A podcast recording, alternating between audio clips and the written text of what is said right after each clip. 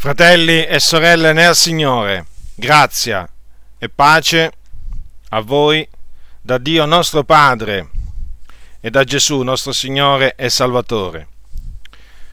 Oggi confuterò la dottrina delle assemblee di Dio in Italia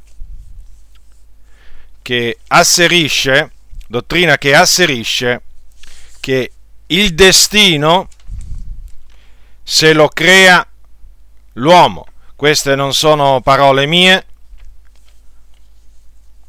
sono parole di Francesco Toppi, ex presidente delle Assemblee di Dio in Italia, che come vedremo le ha eh, dette a un giornalista e che sono apparse su un eh, giornale che è Il Tempo diversi anni fa. Ora voglio, voglio fare questa piccola premessa che ritengo molto importante. Questa dottrina, che naturalmente è falsa, appunto perché la confuterò, non viene insegnata solo dalle assemblee di Dio in Italia. Guardate bene, ci tengo a, a dirlo con forza questo, perché questa è una falsa dottrina che viene insegnata nella stragrande maggioranza delle chiese pentecostali in Italia e anche all'estero. Naturalmente non solo in ambito pentecostale, insegnata anche in ambito non pentecostale, ma io naturalmente mi voglio concentrare sull'insegnamento di questa falsa dottrina in ambito pentecostale. E ho preso, ho preso le Adi eh, semplicemente per una ragione molto semplice perché loro sono coloro che eh, hanno scritto maggiormente a tal riguardo.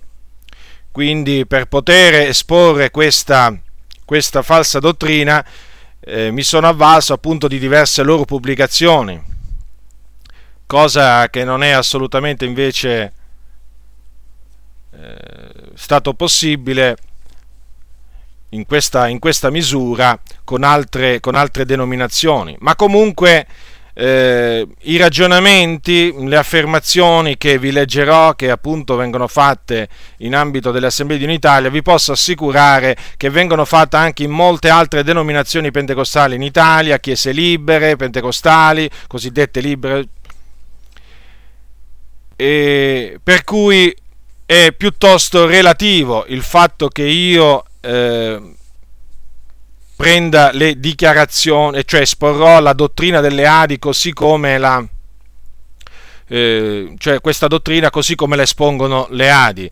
Certamente però nella mia, nella mia confutazione mi rivolgerò, mi rivolgerò eh, in massima parte a... Ehm, eh, diverse volte a credenti che sono nelle Adi e che quindi hanno accettato o insegnano questa, questa falsa eh, dottrina. Eh, quindi voglio eh, cominciare con, eh, con, il dire che cosa in linea generale dice questa, questa, questa dottrina. Allora, naturalmente vi ripeto, il fatto che menzioni le Adi eh, è, è, veramente relativo, molto molto relativo, perché questo, questa mia confutazione le mie riprensioni che rivolgerò eh, sono rivolte anche a, a, tutti gli altri che sono fuori dalle Adi, che non aderiscono alle Adi e che insegnano la medesima falsa dottrina. Allora, le Adi insegnano che noi siamo stati salvati per grazia mediante la fede ed in questo insegnano giustamente, correttamente. Quindi insegnano che la salvezza è per grazia e che eh, si viene salvati mediante la fede in Cristo Gesù. Il problema sorge o comunque la falsa dottrina si insinua però nei loro discorsi quando devono spiegare perché abbiamo creduto. allora in questo caso insegnano le Adi quanto segue, cioè loro dicono noi abbiamo creduto perché abbiamo voluto credere. Quindi se noi ora siamo salvati è in virtù della nostra volontà. Siamo noi che abbiamo voluto essere salvati, noi abbiamo scelto la via che mena la vita, noi con la libertà di cui Dio ci ha fornito, accettando il Signore, ci siamo forgiati il nostro destino eterno. E allora Dio Bene, loro dicono quanto segue. Dio nella sua onniscienza sapeva innanzitempo che noi avremmo creduto. Egli antivide il nostro destino, ma, il nostro destino, ma non lo fissò. Dietro la nostra salvezza, quindi, non si cela un suo decreto che egli ha mandato ad effetto su di noi. In altre parole, Dio non ci ha predestinati a credere, nel senso che in base ad un suo decreto noi dovevamo credere nel Vangelo. Chi accetta Cristo lo fa solo perché vuole Lui, cioè la persona che accetta Cristo. Dio non interferisce nella sua vita perché lo ha fatto libero di scegliere il bene o il male. Quando l'uomo decide di accettare il Vangelo, allora diventa un predestinato o eletto. La stessa cosa quindi va detta a proposito di coloro che rifiutano di credere nel Signore, certo, anche in questo caso le Adi insegnano la medesima cosa, mettendo enfasi, in altre parole, sulla, facendo dipendere il tutto dalla volontà dell'uomo. Dicono che anche chi rifiuta di credere nel Signore se ne va in perdizione lo fa per una sua scelta personale in cui Dio non interferisce per nulla. È lui che vuole andare in perdizione, non è Dio a volerlo mandare in perdizione. In altre parole, Dio non aveva decretato avanti i secoli che quella persona non credesse affinché andasse in, perdizio, in, in perdizione eterna. Ed in questo le Adi errano grandemente e fra breve ve lo dimostrerò. Adesso voglio entrare nello, nello specifico, nell'esporre in maniera diciamo abbastanza dettagliata quello che dicono le assemblee di Dio in Italia a tal riguardo. Perché è bene che questa falsa dottrina eh, sia esposta nella maniera più dettagliata possibile, affinché poi voi comprendiate dov'è l'errore. Perché insegnare una tale cosa significa andare contro la Bibbia. Ecco perché è necessario un'esposizione piuttosto, eh, piuttosto dettagliata di questa, di questa eh, do, dottrina. Allora, innanzitutto le Adi dicono che Dio è onnisciente, ma questa sua onniscienza non implica che egli ha predeterminato le cose che avverranno. Ecco quanto si legge in verità fondamentali. Inizio della citazione. Conoscendo ogni cosa, Dio è in grado di affermare prima del tempo ciò che avverrà in futuro. È per questa ragione che nella Bibbia molti eventi vengono predetti. Ciò non significa che l'Eterno prenda delle decisioni su ciò che ci avverrà nel futuro. Egli semplicemente conosce quali saranno le nostre decisioni prima ancora che le prendiamo avendo la capacità di prevedere, egli è in grado di predire ciò che avverrà nel futuro. Tuttavia, la sua capacità di predire il futuro non vuol dire che egli abbia predeterminato gli eventi o che abbia già deciso quello che deve avvenire. Fine della citazione. Verità fondamentali 1 3 ICI Roma 1996 pagina 40. Dunque Dio non aveva innanzi determinato che noi credessimo per essere salvati, perché egli non predestina o prestabilisce. Francesco Toppi dice, inizio della citazione, egli non prevede, ma vede, non predestina o prestabilisce, ma destina e stabilisce. Fine della citazione. Cristiani oggi 16-31 dicembre 1997, anno sedicesimo, numero 24, pagina 3. In un manuale per le scuole domenicali si legge qua quanto segue, inizio della citazione, questa sua preconoscenza non è predeterminazione. Fine della citazione. La salvezza, manuale di studio per le scuole domenicali, secondo trimestre, 1988, pagina 34. Dunque, Inizio della citazione. Non è vero che Dio ha creato gli uomini con l'intenzione espressa di salvare alcuni di essi e condannarne altri. Fine della citazione. Il manuale appena citato, pagina 34. Perché Dio vuole salvare tutti gli uomini, che egli ha reso assolutamente liberi di scegliere o rifiutare il Vangelo. Nell'intervista che appunto prima vi, eh, vi ho citato, Francesco Toppi ha detto quanto segue. Inizio della, inizio della citazione. È Dio che pianifica la nostra vita, il destino però se lo crea l'uomo. Noi non crediamo nella predestinazione. Fine della citazione. Il tempo 3 marzo 1995. Per cui chi diventa figliolo di Dio lo diventa in virtù della sua volontà, non perché è stato eletto da Dio. Questo è quello che insegnano le Adi. Infatti si legge nel, nel manuale appena citato prima, inizio della citazione, è la fede, non l'elezione, a determinare il destino dell'uomo. Fine della citazione. Solo una volta, eh, questa si trova a pagina 37, questa dichiarazione appunto del manuale La salvezza.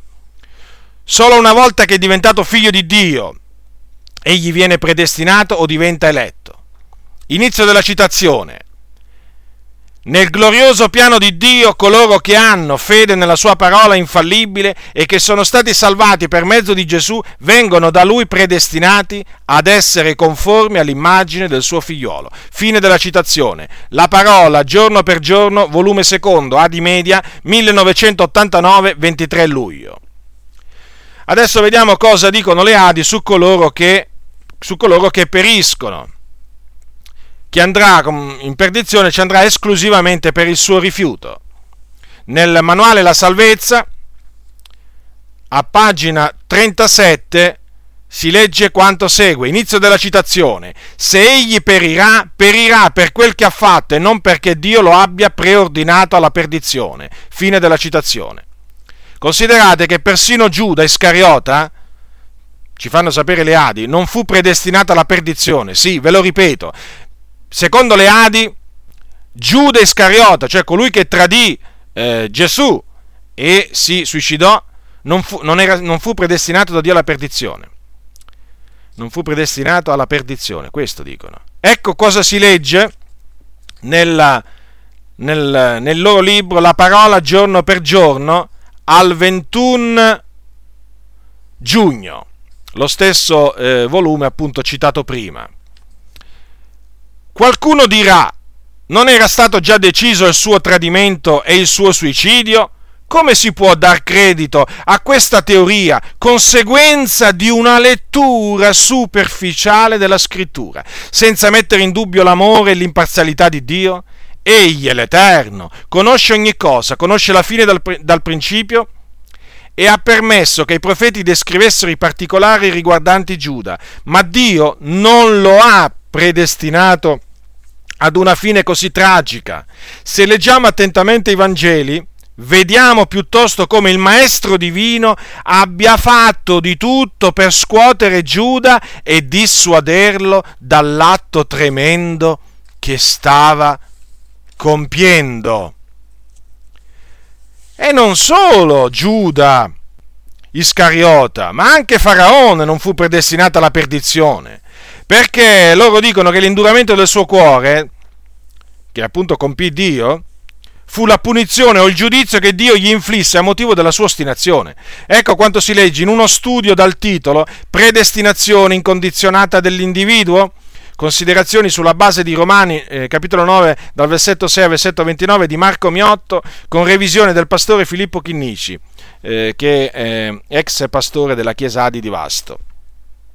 Inizio della citazione. L'indurimento del cuore del faraone non fu perciò senza responsabilità da parte sua, e se Dio lo indurì fu perché questi si ostinò nell'opporsi a lui. Dio inoltre operò con atti naturali per avvertire il faraone della sua potenza l'indurimento di quest'ultimo avvenne in seguito alla sua sfrontatezza e alle sue decisioni ribelli e crudeli. Fine della citazione. Quindi, secondo le Adi, non esistono vasi d'ira preparati per la perdizione, non esistono i vasi d'ira preparati per la perdizione di cui parla Paolo ai Romani, non esistono induramenti prodotti da Dio affinché si adempia un suo preciso piano verso taluni uomini e l'uomo è l'uomo che indura il suo cuore, non è Dio a farlo. Tutt'al più, cioè al massimo, al massimo loro affermano, di, ti concedono questo, Dio indura il cuore di un uomo, sì, ma solo dopo che questi ha cominciato a indurare il suo cuore di sua propria volontà. Ma Dio non è che ha deciso avanti la fondazione del mondo di indurare il cuore di qualcuno per privarlo della salvezza e mandarlo in perdizione. Una, una cosa del genere è inammissibile pensarla o insegnarla nelle Adi. Dio è buono, ripetono continuamente nelle Adi, e vuole che tutti gli uomini siano salvati. Ecco perché, a proposito della fede, le Adi ci fanno sapere che Dio, che Dio dona a tutti gli uomini la fede. Sì, avete sentito bene. Dio dona a tutti gli uomini la fede. Sapete perché? Perché Dio non ha riguardo alla qualità delle persone, dicono loro. Questa fede la chiamano fede naturale. Fanno tutto un discorso tutto particolare. Ecco infatti cosa ha scritto Francesco Toppi in A domanda risponde, nella sua risposta alla domanda che colpa posso avere io se non ho fede? Inizio della citazione. Come mai poi, per ciò che riguarda Dio e l'eternità, Cristo ed il perdono dei peccati, molti affermano non ho fede? La stessa fiducia naturale che si possiede per molti aspetti dell'esistenza quotidiana va esercitata per le cose eterne e allora si scoprirà che il Signore non ha riguardo alla qualità delle persone. Quando questa fede naturale si manifesta per alimentare la fiducia nelle promesse divine, allora si compie il miracolo. Infatti, mentre si ascolta la predicazione dell'Evangelo e si esercita la fiducia innata per accettare la logica dell'annuncio prestigioso della misericordia divina, Dio interviene per lo Spirito suo largendoci il duplice dono della grazia e della fede. Fine della citazione. A domanda risponde, volume secondo, Adi Media, seconda edizione, 2004, eh, 2004 pagina 40 e 41. Dunque, le Adi per spiegare come mai alcuni credono nel Signore e vanno in cielo e altri non credono nel Signore e se ne vanno in perdizione, loro si limitano a mettere enfasi sulla volontà dell'uomo che Dio gli ha concesso. E devo dire che io sarei pure d'accordo con, eh, con le Adi, non avrei nessun problema a essere d'accordo con loro in tutto e per tutto quello che essi dicono, se nella scrittura non ci fossero dei passi che annullano che distruggono questo loro insegnamento. Cioè, se la scrittura affermasse nella sua interezza, nella sua globalità, quello che essi dicono, senza lasciare intravedere il contrario, io non avrei nessun problema a riconoscere che le cose stanno veramente così come dicono loro. Ma è impossibile. È impossibile essere d'accordo con loro e nello stesso tempo andare d'accordo con la Sacra Scrittura. Perché? Nella Sacra Scrittura ci sono molti passi e poi li vedremo, che attestano in una maniera o nell'altra che la nostra salvezza, come anche la perdizione degli, degli altri, non dipende dalla volontà dell'uomo ma dalla volontà di Dio. Certo, questa dottrina fa sorgere, ha fatto sorgere, fa sorgere tante discussioni, non solo, fatto, da questa dottrina sono scaturite anche diverse false dottrine, cioè dalla dottrina della, della, della predestinazione. Sono sorte delle false dottrine, come per esempio quella che dice che l'uomo non ha una volontà, o quella che dice che una volta salvati si è salvati per sempre, quindi ci si può comportare come, un, come si vuole perché tanto si è predestinata alla salvezza e non c'è nessuna possibilità di andare in perdizione. O quell'altra falsa dottrina che dice che Gesù è morto solo per alcuni e non per tutti. Ma il fatto è che la dottrina della predestinazione è biblica. Non si può ignorarla. Non si può far finta di niente nel leggere la parola del Signore come se essa non ci fosse nella parola di Dio, perché essa c'è e fa parte del consiglio di Dio e per cui bisogna parlarne, bisogna annunziarla, come d'altronde faceva l'Apostolo Paolo. Non è che facciamo qualcosa di straordinario nel parlare della predestinazione, facciamo semplicemente qualche cosa che ha fatto prima di noi l'Apostolo Paolo. Non è che è una dottrina, non, non, si, eh, non, si, parla di una dottrina perché da essa, da essa, sorgono molte discussioni, a motivo di essa sorgono molte discussioni o sorgono false, false dottrine, assolutamente, bisogna parlarne. Chiaramente eh, coloro che hanno eh, calpestato, coloro, tutti, tutti quelli che senza distinzione, tutti quelli che hanno eh, offuscato questa dottrina, l'hanno annullata con i loro vani ragionamenti, perché naturalmente hanno dovuto fare dei vani ragionamenti, ve ne esposti alcuni, alcuni, eh, alcuni prima, e poi vedremo perché sono vani, vi dimostrerò perché sono vani ragionamenti alla luce della sacra, eh, alla luce della sacra scrittura. Quindi non è che perché appunto eh, dalla, dottrina della, dalla, dottrina della, predestinazione sono, sono sorte false, false, dottrine, non ne parliamo così evitiamo che i fratelli eh, accettino, false, accettino false dottrine. No. Eh, che facciamo allora? Non parliamo della Trinità per paura che qualcuno sorga e dica ma io siccome che non la capisco, voglio, preferisco, preferisco, non la capisco appieno, preferisco aderire alla dottrina di Gesù solo. Che sapete che è quella dottrina che dice che Gesù è sia il Padre che il Fiolo che lo Spirito Santo.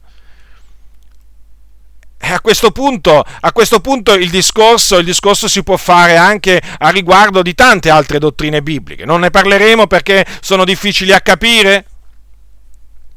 O perché, o perché nel corso della storia della Chiesa sono sorte, sono sorte false dottrine e tante discussioni a riguardo? Eh no, eh no. La dottrina sana va esposta, naturalmente mettendo in, mettendo in guardia i fratelli che l'ascoltano dai vari errori dottrinali, ma va esposta, non va celata. Paolo diceva che lui non si era tirato indietro dall'annunziare tutto il consiglio di Dio, tutto il consiglio di Dio questo spesso le Adi lo dicono, che bisogna annunziare tutto il consiglio di Dio. Il fatto è che loro non lo fanno, e lo vedremo e ve lo dimostrerò questo. Quindi, nella Sacra Scrittura la predestinazione è presente. Adesso passerò a dimostrare che quello che le Adi insegnano sulla salvezza in merito all'elezione e alla predestinazione è falso. E Voglio, voglio dire questo pure. Non è che noi che accettiamo la predestinazione possiamo, eh, siamo in grado di spiegare tutto, tutto quello che concerne questa, questa dottrina. No, noi conosciamo in parte, io conosco in parte, lo diceva Paolo. Come, come potremmo noi dire il contrario? Ora, anche a riguardo della predestinazione chiaramente ci sono delle cose non rivelateci, che rimangono nascoste, sono, que- sono cose queste che appartengono a Dio. Ma noi non parliamo, io non vi parlerò delle cose nascoste, io vi parlerò delle cose rivelateci nella parola di Dio a riguardo del, dell'elezione e della predestinazione.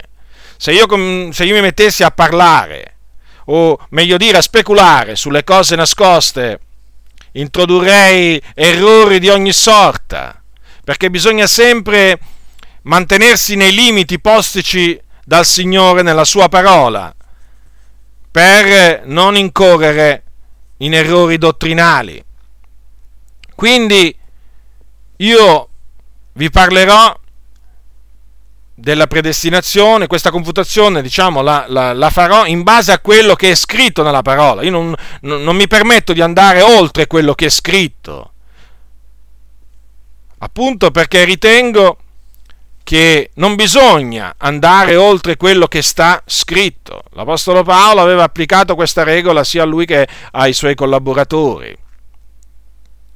Quindi vi, vi parlerò di cose a noi rivelate perché le cose rivelate sono per noi, invece le cose occulte appartengono a Dio. Un'altra cosa che voglio, voglio dire sulla predestinazione è questa, che io non insegno la predestinazione ai perduti, nella maniera più, più assoluta. Io non vado a dire perdu- al perduto se sei stato predestinato ad essere salvato sarai prima o poi salvato. E neppure gli dico se non sei stato predestinato ad essere salvato te ne andrai in perdizione. Assolutamente. Io predico ai perduti come se la predestinazione non esistesse, come se la salvezza dipendesse da loro. Io esorto i peccatori a ravvedersi, a credere nella parola della grazia, ma non gli parlo della predestinazione. Non mi preoccupo di sapere chi sono coloro che tra coloro a cui parlo accetteranno il Vangelo e lo rifiuteranno, che si, non, non, non, non, mi curo di sapere chi sono quelli che il Signore ha eletto a salvezza tra coloro appunto a cui io parlo. Io non mi curo di questo. Io predico Cristo e Lui crocifisso, semino la parola. Poi il Dio farà crescere la parola nei cuori che Lui ha decretato. Devono aprirsi all'amore della verità queste sono delle cose che ho voluto dire perché spesso mi vengono, mi vengono appunto fatte delle domande proprio in merito a questi due, in merito a questi due punti. Ora, fratelli e sorelle nel Signore, io sono sicuro che anche voi vi sarete domandati e se non ve lo siete ancora domandati farete bene a domandarvelo, ma come mai noi abbiamo creduto e siamo stati salvati da Dio, ma molti altri no? Come mai? Perché? Perché Dio salva solo alcuni e non tutti? Perché tra tutta la massa delle persone che ascoltano l'Evangelo, una parte l'accetta e l'altra lo respinge? E noi per la grazia di Dio siamo tra quelli che l'abbiamo accettato, il Vangelo? Queste sono domande che non è strano porsi, è legittimo. È legittimo porsi queste domande. E vedete, queste domande hanno la loro risposta nella parola del Signore. Vedete, ci sono delle domande che noi talvolta ci facciamo che non hanno la loro risposta nella parola di Dio, nel senso che la, la, la, nel senso che la risposta a quella domanda rimane nascosta per noi. Ce ne sono tantissime. Però ci sono dom- ci sono delle domande di cui troviamo la risposta nella parola di Dio. Chiaramente la parola di Dio, per trovarvi la risposta bisogna conoscerla e per conoscerla bisogna investigarla. Quindi adesso vi spiegherò perché alcuni accettano l'Evangelo e altri lo rigettano, perché alcuni vanno col Signore, muoiono e vanno col Signore e altri muoiono e vanno in perdizione. Allora comincerò a parlare di coloro che si sono ravveduti, hanno creduto nel Vangelo, ottenendo la remissione dei loro peccati, cioè degli eletti di Dio. Ora, dopo aver vissuto una vita nell'iniquità a servizio del peccato, è arrivato il giorno in cui dopo aver sentito l'Evangelo, chi l'ha sentito per la prima volta in quel giorno, chi l'ha, sentita, chi l'ha sentito per l'ennesima volta, come per esempio nel caso, nel caso mio. Io il giorno che ho accettato, ho creduto nell'Evangelo, avevo sentito l'Evangelo per l'ennesima volta, ne avevo già sentito parlare tante volte. Ebbene, appunto è arrivato il giorno in cui, dopo aver sentito parlare di Gesù Cristo, del suo sacrificio, si sono ravveduti ed hanno creduto nel Signore Gesù, ottenendo il perdono dei loro peccati ed entrando così a far parte della famiglia di Dio. Quindi essi hanno ottenuto la grande salvezza che, che Cristo ci è venuto ad annunziare nella pienezza dei tempi. Ora, la domanda è questa. La loro decisione è stata una decisione in cui Dio non ha interferito per nulla? Cioè, vale a dire, quella decisione che essi hanno preso era semplicemente stata preconosciuta da Dio antiveduta da Dio, ma non da Dio fissata avanti i secoli, come dicono le Adi? In altre parole, Dio sapeva solo o semplicemente che essi avrebbero creduto perché egli è onnisciente, ma niente di più? O Dio, oltre a sapere innanzi che essi avrebbero creduto, aveva decretato che essi credessero e perciò ha operato in tale maniera che al tempo da lui prestabilito quella decisione quegli uomini l'hanno dovuta prendere senza sapere nulla di questo suo disegno benevolo formato nei loro confronti? Ecco la domanda. Ed ecco come risponde la Sacra Scrittura a questa domanda. Aprite le vostre Bibbie al capitolo 8 dei Romani, capitolo 8 dell'Epistola di Paolo ai Santi di Roma, versetto 28. L'Apostolo dice, Or noi sappiamo che tutte le cose cooperano al bene di quelli che amano Dio, i quali sono chiamati secondo il suo proponimento perché quelli che egli ha preconosciuti li ha pure predestinati ad essere conformi all'immagine del suo figliuolo, ond'egli sia il primogenito fra molti fratelli, e quelli che ha predestinati li ha pure chiamati, e quelli che ha chiamati li ha pure giustificati, e quelli che ha giustificati li ha pure glorificati. Ora, è evidente da, que- da quello che dice l'Apostolo Paolo che quelli che amano il Dio, e quindi se amano il Dio sono nati da Dio, sono stati chiamati in base al suo proponimento. E dice che quelli che egli ha preconosciuti, naturalmente si riferisce a quelli che amano il Dio, naturalmente, li ha pure predestinati ad essere conformi all'immagine del suo figliolo. Quindi, questa prescenza di Dio non è intesa dall'Apostolo Paolo come una prescenza passiva, nel senso che Dio semplicemente sapeva chi avrebbe creduto e basta. Rimanendo così inoperoso sia prima che quando essi hanno creduto. No, no, non è proprio così, non è, non è affatto così quello che dice la Sacra Scrittura. Perché dice l'Apostolo Paolo che quelli che Dio ha preconosciuti, cioè conosciuti innanzi, conosciuti prima che il mondo fosse, li ha pure predestinati. E quando li ha predestinati? Naturalmente sempre prima che il mondo fosse, avanti la fondazione del mondo. Peraltro, mi preme, mi preme dirvi questo. Vedete, generalmente tutti coloro che affermano che il Dio semplicemente sapeva che noi avremmo creduto, ma non ha fatto nulla per indurci a credere, perché è dipeso tutto dalla nostra volontà, prendono questo passo del versetto 29, perché quelli che gli ha preconosciuti, per spiegare appunto la prescienza di Dio o la preconoscenza di Dio. E dicono che in queste parole, loro prendono queste parole perché secondo loro queste parole confermano che Dio semplicemente, che Dio conosceva quale sarebbe stata la, ah, la loro decisione. In altre parole, Dio aveva, eh, Dio sapeva innanzi che avrebbero creduto. Ma badate bene, perché queste parole non hanno affatto questo significato perché qui non si parla di un sapere innanzi di una decisione, in questo caso l'atto del credere, no, qui si parla di un, preco- di, di un preconoscere delle persone.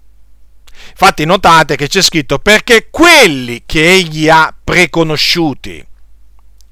Quindi il verbo preconoscere usato in Romani 8:29 non ha proprio il significato che gli danno le Adi.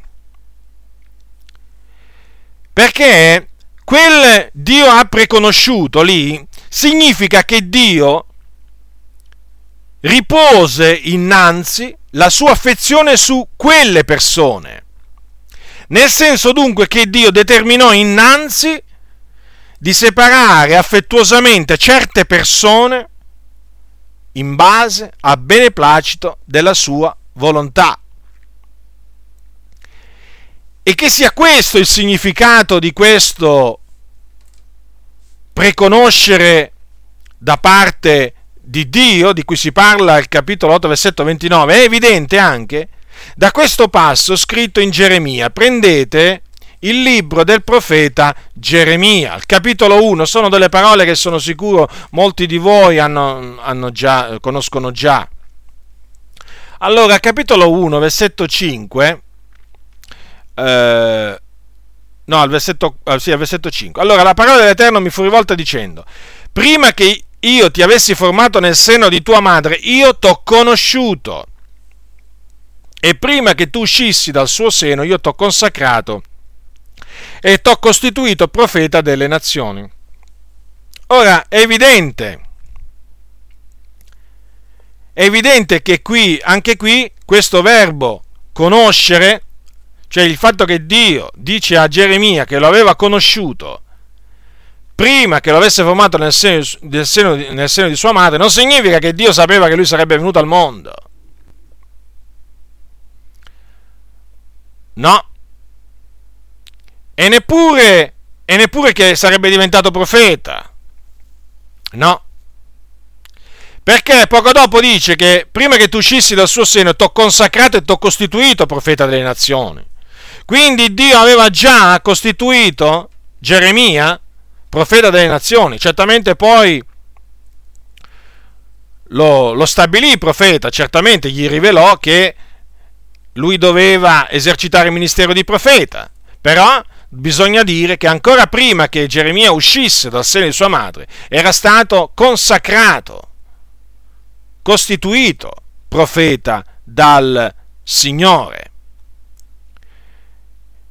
E c'è un altro passo, c'è un altro passo che conferma appunto quel significato del verbo preconoscere che vi ho detto, ed è in Romani al capitolo 11, prendete Romani capitolo 11, al versetto 2 dice Paolo, Dio non ha reietto il suo popolo che ha preconosciuto, vedete? Anche qui si, si, si parla di un preconoscere da parte di Dio, ma un preconoscere delle persone, non degli atti. Questo è molto importante. Perché purtroppo, perché purtroppo leggendo superficialmente la scrittura, molti pensano che quelle parole di Romani 8, versetto 29 vogliano dire quello appunto che dicono anche le ali, ma Dio semplicemente sapeva che noi avremmo creduto.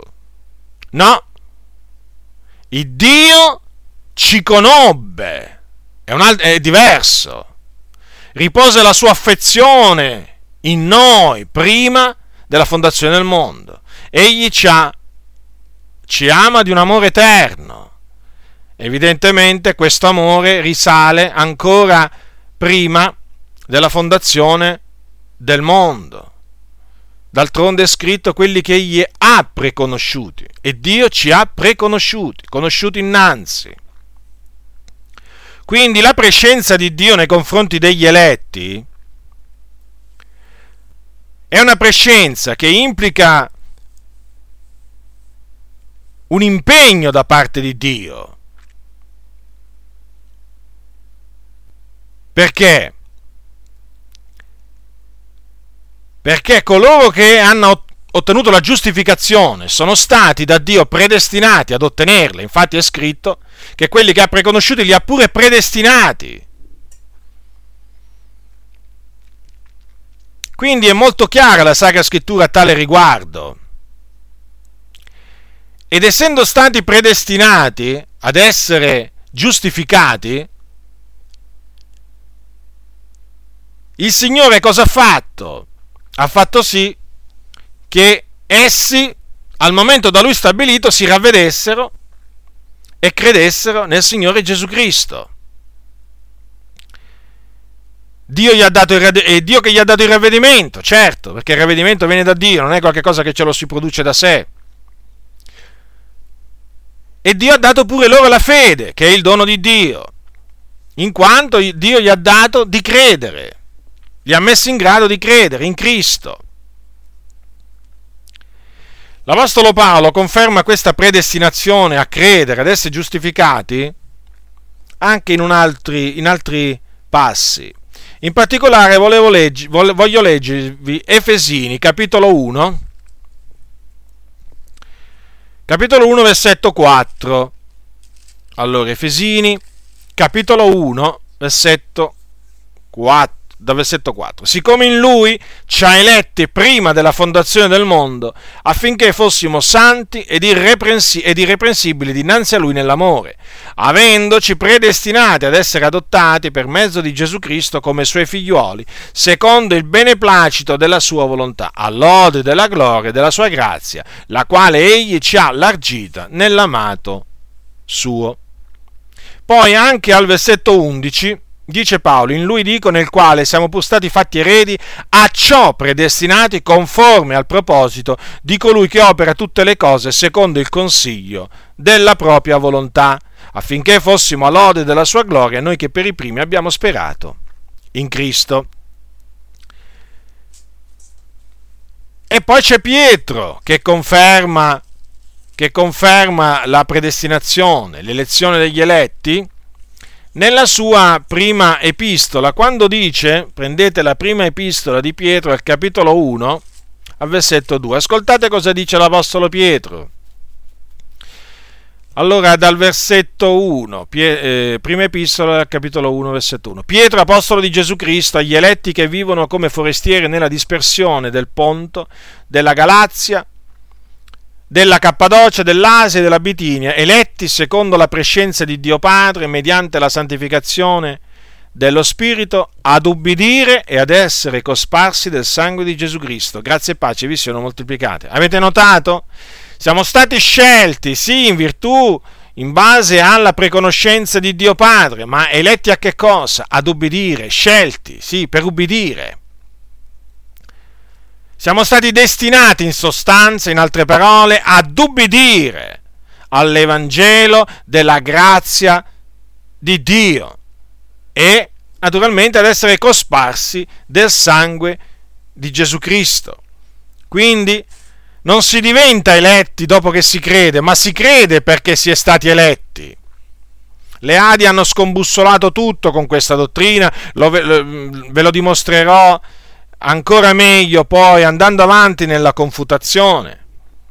Come si fa a dire? Ma come si fa a dire che si diventa predestinati o eletti dopo che si è creduto? Quando è il contrario, si è creduto perché si è stati predestinati o eletti dal Signore. Siamo diventati figlioli di Dio perché siamo, eravamo stati predestinati ad essere adottati come suoi figlioli. Non è che crediamo e poi veniamo predestinati. Eh no, non si possono, non si possono sconvolgere gli insegnamenti della parola di Dio. A nessuno è lecito farlo questo. Andiamo avanti. Giovanni dice che Gesù nella notte che fu tradito disse queste parole. Naturalmente queste parole confermano anche queste la predestinazione o elezione. Allora, capitolo 17, Giovanni, capitolo 17, prendete Giovanni capitolo 17. Allora, Giovanni capitolo 17, versetto 6, è scritto io ho manifestato il tuo nome agli uomini che tu mi hai dati dal mondo. Erano tuoi e tu me li hai dati ed essi hanno osservato la tua parola. Avete notato? Che significa? Erano tuoi e tu me li hai dati. Significa che i discepoli erano stati già appartati da Dio prima della fondazione del mondo e poi nella pienezza dei tempi Dio gliel'ha dati a Gesù, cioè li ha attirati a Gesù e Cristo li ha salvati. Quindi i discepoli di Cristo furono predestinati da Dio a credere in Gesù. Essi andarono a Gesù perché erano stati eletti da Dio ad essergli donati. Per questo Gesù un giorno disse loro, non siete voi che avete scelto me, ma sono io che ho scelto voi. Talvolta leggendo i Vangeli sembra che i discepoli furono loro a scegliere, a scegliere Gesù. Sapete? Vi vorrei vi vorrei a tal riguardo fare notare alcune cose che sono scritte nell'Evangelo scritto da Giovanni, sempre nel Vangelo scritto da Giovanni. Allora, ascoltate. Capitolo 1, versetto 35. Il giorno seguente Giovanni era di nuovo là con due dei suoi discepoli. Avendo fissato lo sguardo su Gesù che stava passando, disse: Ecco l'agnello di Dio. E i suoi due discepoli, avendolo udito parlare, seguirono Gesù. E Gesù, voltatosi, osservando che lo seguivano, domandò loro: Che cercate? Ed essi gli dissero: Rabbi, che interpretato vuol dire maestro, ove dimori? Egli rispose loro: Venite e vedrete. Essi dunque andarono e videro ove dimorava e stettero con lui quel giorno. Era circa la decima ora. Andrea, il fratello di Simon Pietro, era uno dei due che avevano udito Giovanni e avevano seguito Gesù. Egli per primo trovò il proprio fratello Simone e gli disse: Abbiamo trovato il Messia, che interpretato vuol dire Cristo, e lo menò da Gesù.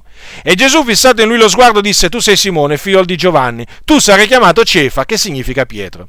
Ora, avete notato, apparentemente sembra che qui furono i discepoli, i discepoli a scegliere Gesù. Sì, perché qui c'è scritto che eh, due dei discepoli di Giovanni, avendo udito parlare Giovanni, seguirono Gesù. Notate bene, Gesù non li chiamò, furono loro che seguirono Gesù. Gesù voltatosi e vedeva, vedeva, che lo seguivano e gli disse, ma chi cercate? Che cercate? E gli disse, Rabbi, dove, dove stai? E lui gli disse, venite e vedrete. Ma notate che qui pare che l'iniziativa l'abbia presa l'uomo, cioè questi due discepoli di Giovanni. Si misero a seguirlo. Poi notate ancora questo, Andrea, il fratello di Simon Pietro, che era appunto uno di quei due che aveva udito Giovanni e avevano seguito Gesù, che fa? Che fa lui? Va a prendere il fratello e, e lo porta a Gesù. Anche qui sembra che, apparentemente, che non sia stato proprio Gesù a scegliere Pietro, ma Pietro a scegliere Gesù. Eppure, eppure, Gesù disse erano tuoi, disse al Padre, tu me li hai dati. E disse ai suoi discepoli, non siete voi che avete scelto me, ma sono io che ho scelto voi. Quindi vedete, apparentemente sembra che sia l'uomo che vada di sua volontà a Gesù. Sembra che siamo stati noi che di nostra volontà, di nostra assoluta volontà, eh, per una nostra eh, decisione in cui Dio non ha interferito, siamo andati a Gesù. Sembra tutto ciò così. Ma non è così in effetti, perché alla fin fine è stato il Signore a sceglierci e non noi a scegliere il Signore. Sembra che siamo stati noi a scegliere di seguire Gesù, di andare dietro Gesù, ma in effetti è stato Gesù a scegliere noi, un po' come è successo con i suoi discepoli. D'altronde il Signore potrebbe, potrebbe, ancora dirci a noi, non siete voi che avete scelto me, ma sono io che ho scelto voi, se fosse dipeso da noi. Ma vi faccio questa domanda, ma se fosse dipeso da noi, totalmente da noi, in cui Dio non, ness- non, c'è, non, c'è, stata nessuna interferenza di Dio, chiamiamola interferenza, non c'è nessun stato operare nessun di Dio, no, ness- niente. Noi un giorno abbiamo deciso di seguire Gesù, abbiamo, abbiamo scelto Gesù. Ma come potrebbe Gesù dire a noi, non siete voi che avete scelto me, ma sono io che ho scelto voi, non potrebbe. Invece no, Gesù lo può ancora dire a noi queste parole, perché questa è la verità. È il Signore Gesù Cristo che ci ha scelti. Il Dio ci ha eletti infatti in Cristo, avendoci predestinati prima della fondazione del mondo. Questa, la nostra elezione risale a prima della fondazione del mondo. Quindi non guardate all'apparenza delle cose, fratelli il detto l'apparenza inganna è vero in molti casi, eh? Perché sembra che siamo stati noi a voler credere in Gesù, a voler scegliere Gesù, sembra, ma in realtà non è così, perché noi siamo andati a Gesù perché il Padre ci ha tirati a Cristo e questo lo vedremo in appresso noi abbiamo creduto in Gesù perché al Padre è piaciuto darci la fede, perché Egli ci ha dato di credere. Adesso vediamo altre parole che confermano la predestinazione. Atti capitolo 13 versetto 48. Ora Paolo e Barnaba si trovavano ad Antiochia di Pisidia. Predicarono ed ecco quanto c'è scritto, loro furono rigettati dagli ebrei e allora si volsero ai gentili. Allora leggiamo il capitolo 13, versetto 48. I gentili, udendo queste cose, si rallegravano e glorificavano la parola di Dio e tutti quelli che erano ordinati a vita eterna credettero. Nella versione nuova di Odati, io uso la, la Luzzi, ma ehm, alcuni usano la nuova di Odati, nella versione nuova, nuova di Odati è il, l'espressione stata tradotta così, preordinati alla vita eterna. Ora vi faccio questa domanda. Ma da chi furono ordinati o preordinati a vita eterna? Quei gentili che credettero. Dagli apostoli? Non è possibile. Evidentemente da Dio, certo. Tutto va in questa direzione quelli erano stati ordinati da Dio a vita eterna, o preordinati, perché naturalmente l'ordinazione risale a prima della fondazione del mondo. Come Gesù è l'agnello ben preordinato prima della fondazione del mondo, evidentemente anche per quanto riguarda questa ordinazione a vita eterna che ci riguarda risale a prima della fondazione del mondo.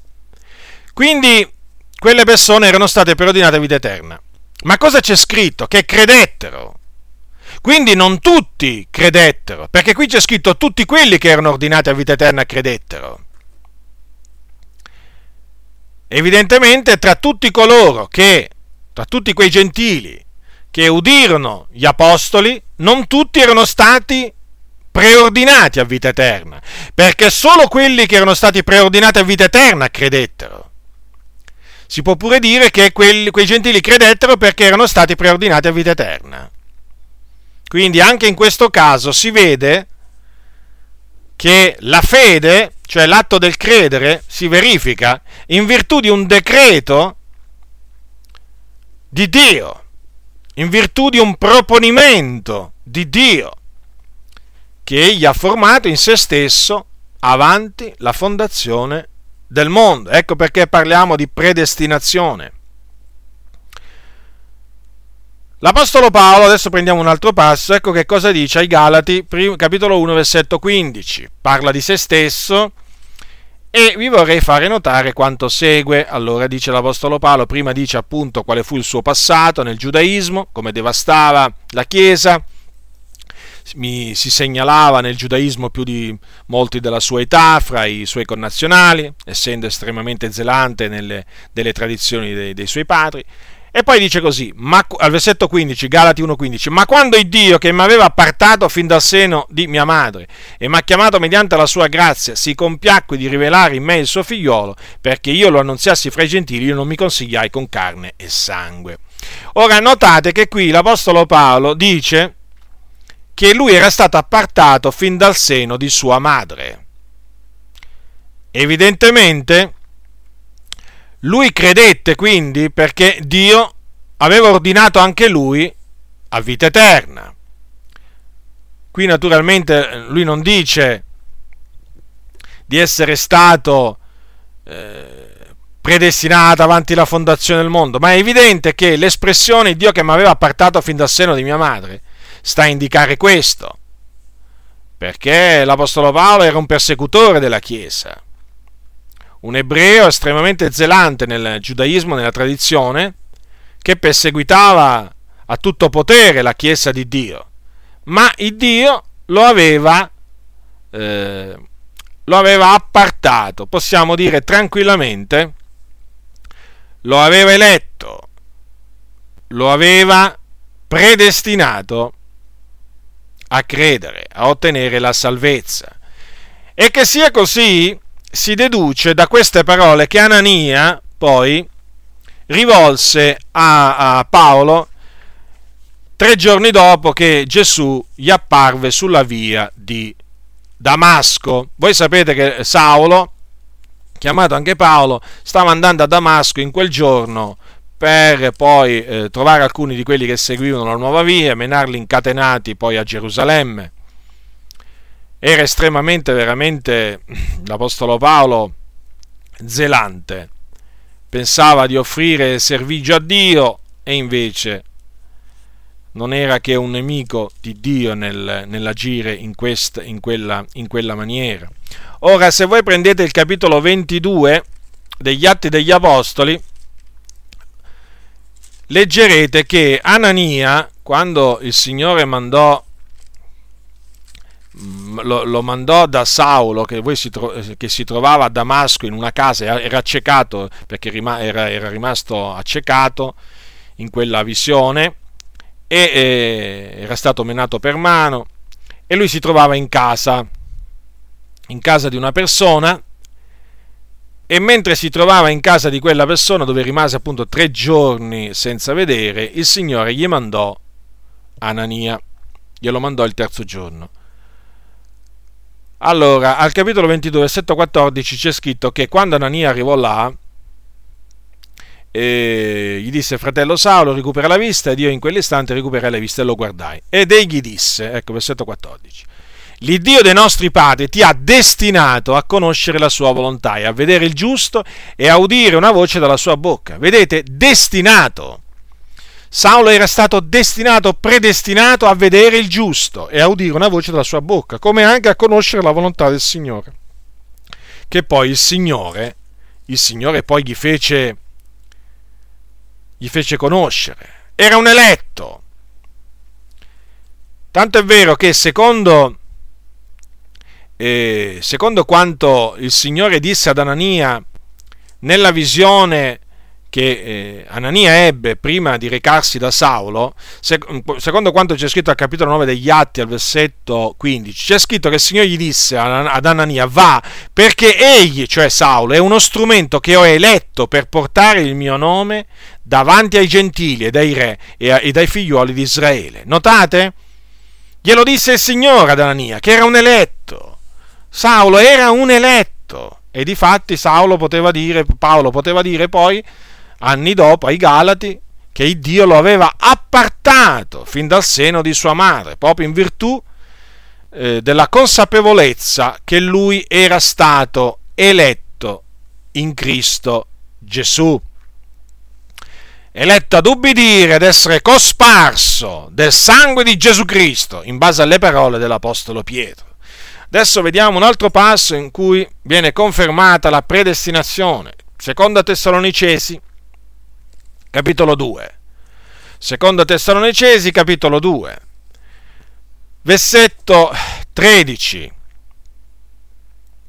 Allora, capitolo 2, versetto 13. Ma noi siamo in obbligo di rendere del continuo grazie di voi a Dio, fratelli amati dal Signore, perché il Dio fin dal principio vi ha eletti a salvezza mediante la santificazione nello Spirito e la fede nella verità. Notate bene che i credenti di Tessalonica, dice Paolo, erano stati eletti a salvezza fin dal principio. E qual è questo principio? Basta vedere Giovanni 1.1 e ci si rende conto di qual è questo principio. Nel principio era la parola. E la parola era con Dio. E la parola era Dio. Eccolo il principio. Quindi, ancora prima della fondazione del mondo, i santi di Tessalonica erano stati eletti a salvezza, quindi anche loro eletti ad ubbidire e ad essere cosparsi del sangue di Gesù Cristo. non sono abbastanza chiari tutti questi passi? Voglio dire, ma non spiegano in maniera chiara, evidente, che la salvezza dipende dalla volontà di Dio, dal suo proponimento e non dalla volontà degli uomini. Quantunque, badate bene, Dio si usa della volontà dell'uomo per compiere la sua volontà, per mandare ad effetto il suo proponimento. L'uomo ha una volontà. Ma la salvezza dipende dalla volontà di Dio e non dalla volontà dell'uomo. E che sia così è confermato a più riprese dalla Sacra Scrittura. Che cosa dice Giacomo nella sua epistola? Ascoltate Giacomo, capitolo 1, versetto 18 di Giacomo. Egli ci ha di sua volontà generati mediante la parola di verità affinché siamo in certo modo le primizie delle sue creature. Notate? Notate? Di sua volontà. Quindi noi non siamo stati generati mediante la nostra volontà, per la nostra volontà. Non siamo nati da Dio per la nostra volontà, ma siamo nati per, da Dio per la volontà di Dio. A Lui è piaciuto rigenerarci. E naturalmente affinché questa rigenerazione avesse luogo nella nostra vita, ci ha dato il ravvedimento alla fede. Ma Lui ci ha di sua volontà generati. Noi siamo nati di nuovo non in virtù della nostra volontà, lo ripeto, ma della volontà di Dio. È Giacomo che lo dice, il fratello del Signore.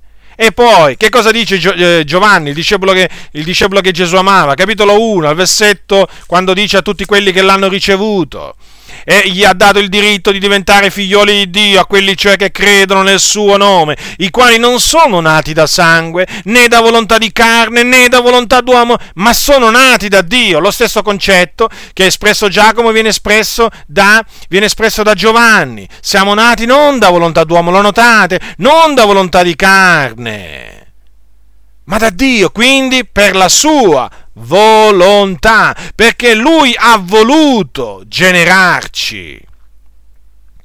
E poi non dice forse Paolo, non dipende dunque né da chi vuole né da chi corre, ma da Dio che fa misericordia. Queste parole sono scritte, prendetele, prendetele, capitolo 9 dei Romani, versetto 16. Non dipende dunque né da chi vuole né da chi corre, ma da Dio che fa misericordia. Che cosa non dipende?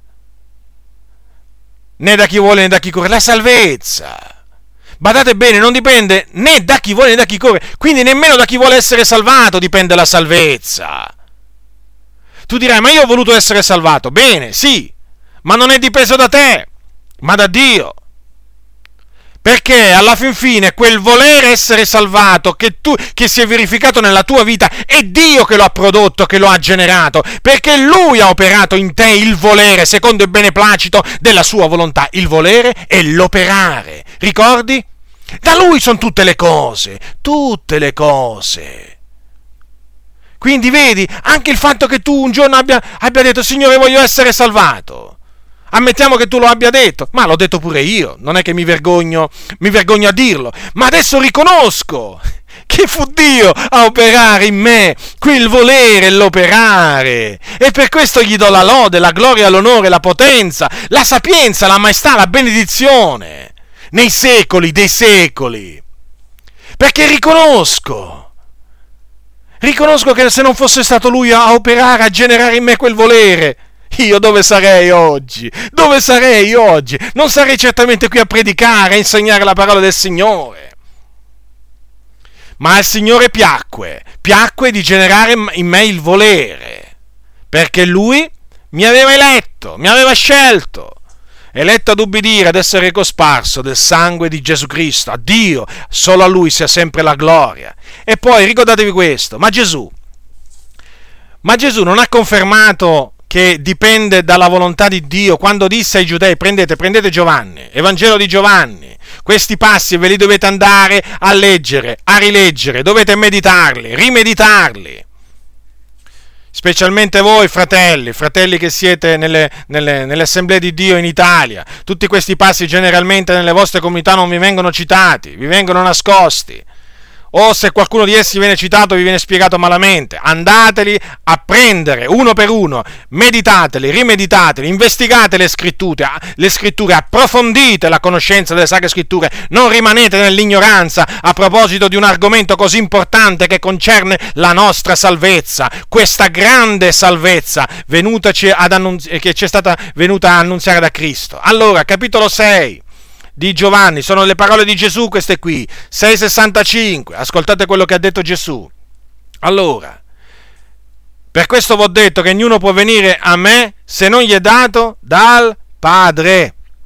E poi al versetto 37 dello stesso capitolo, ascoltate, tutto quello che il Padre mi dà verrà a me, e colui che viene a me io non lo caccerò fuori.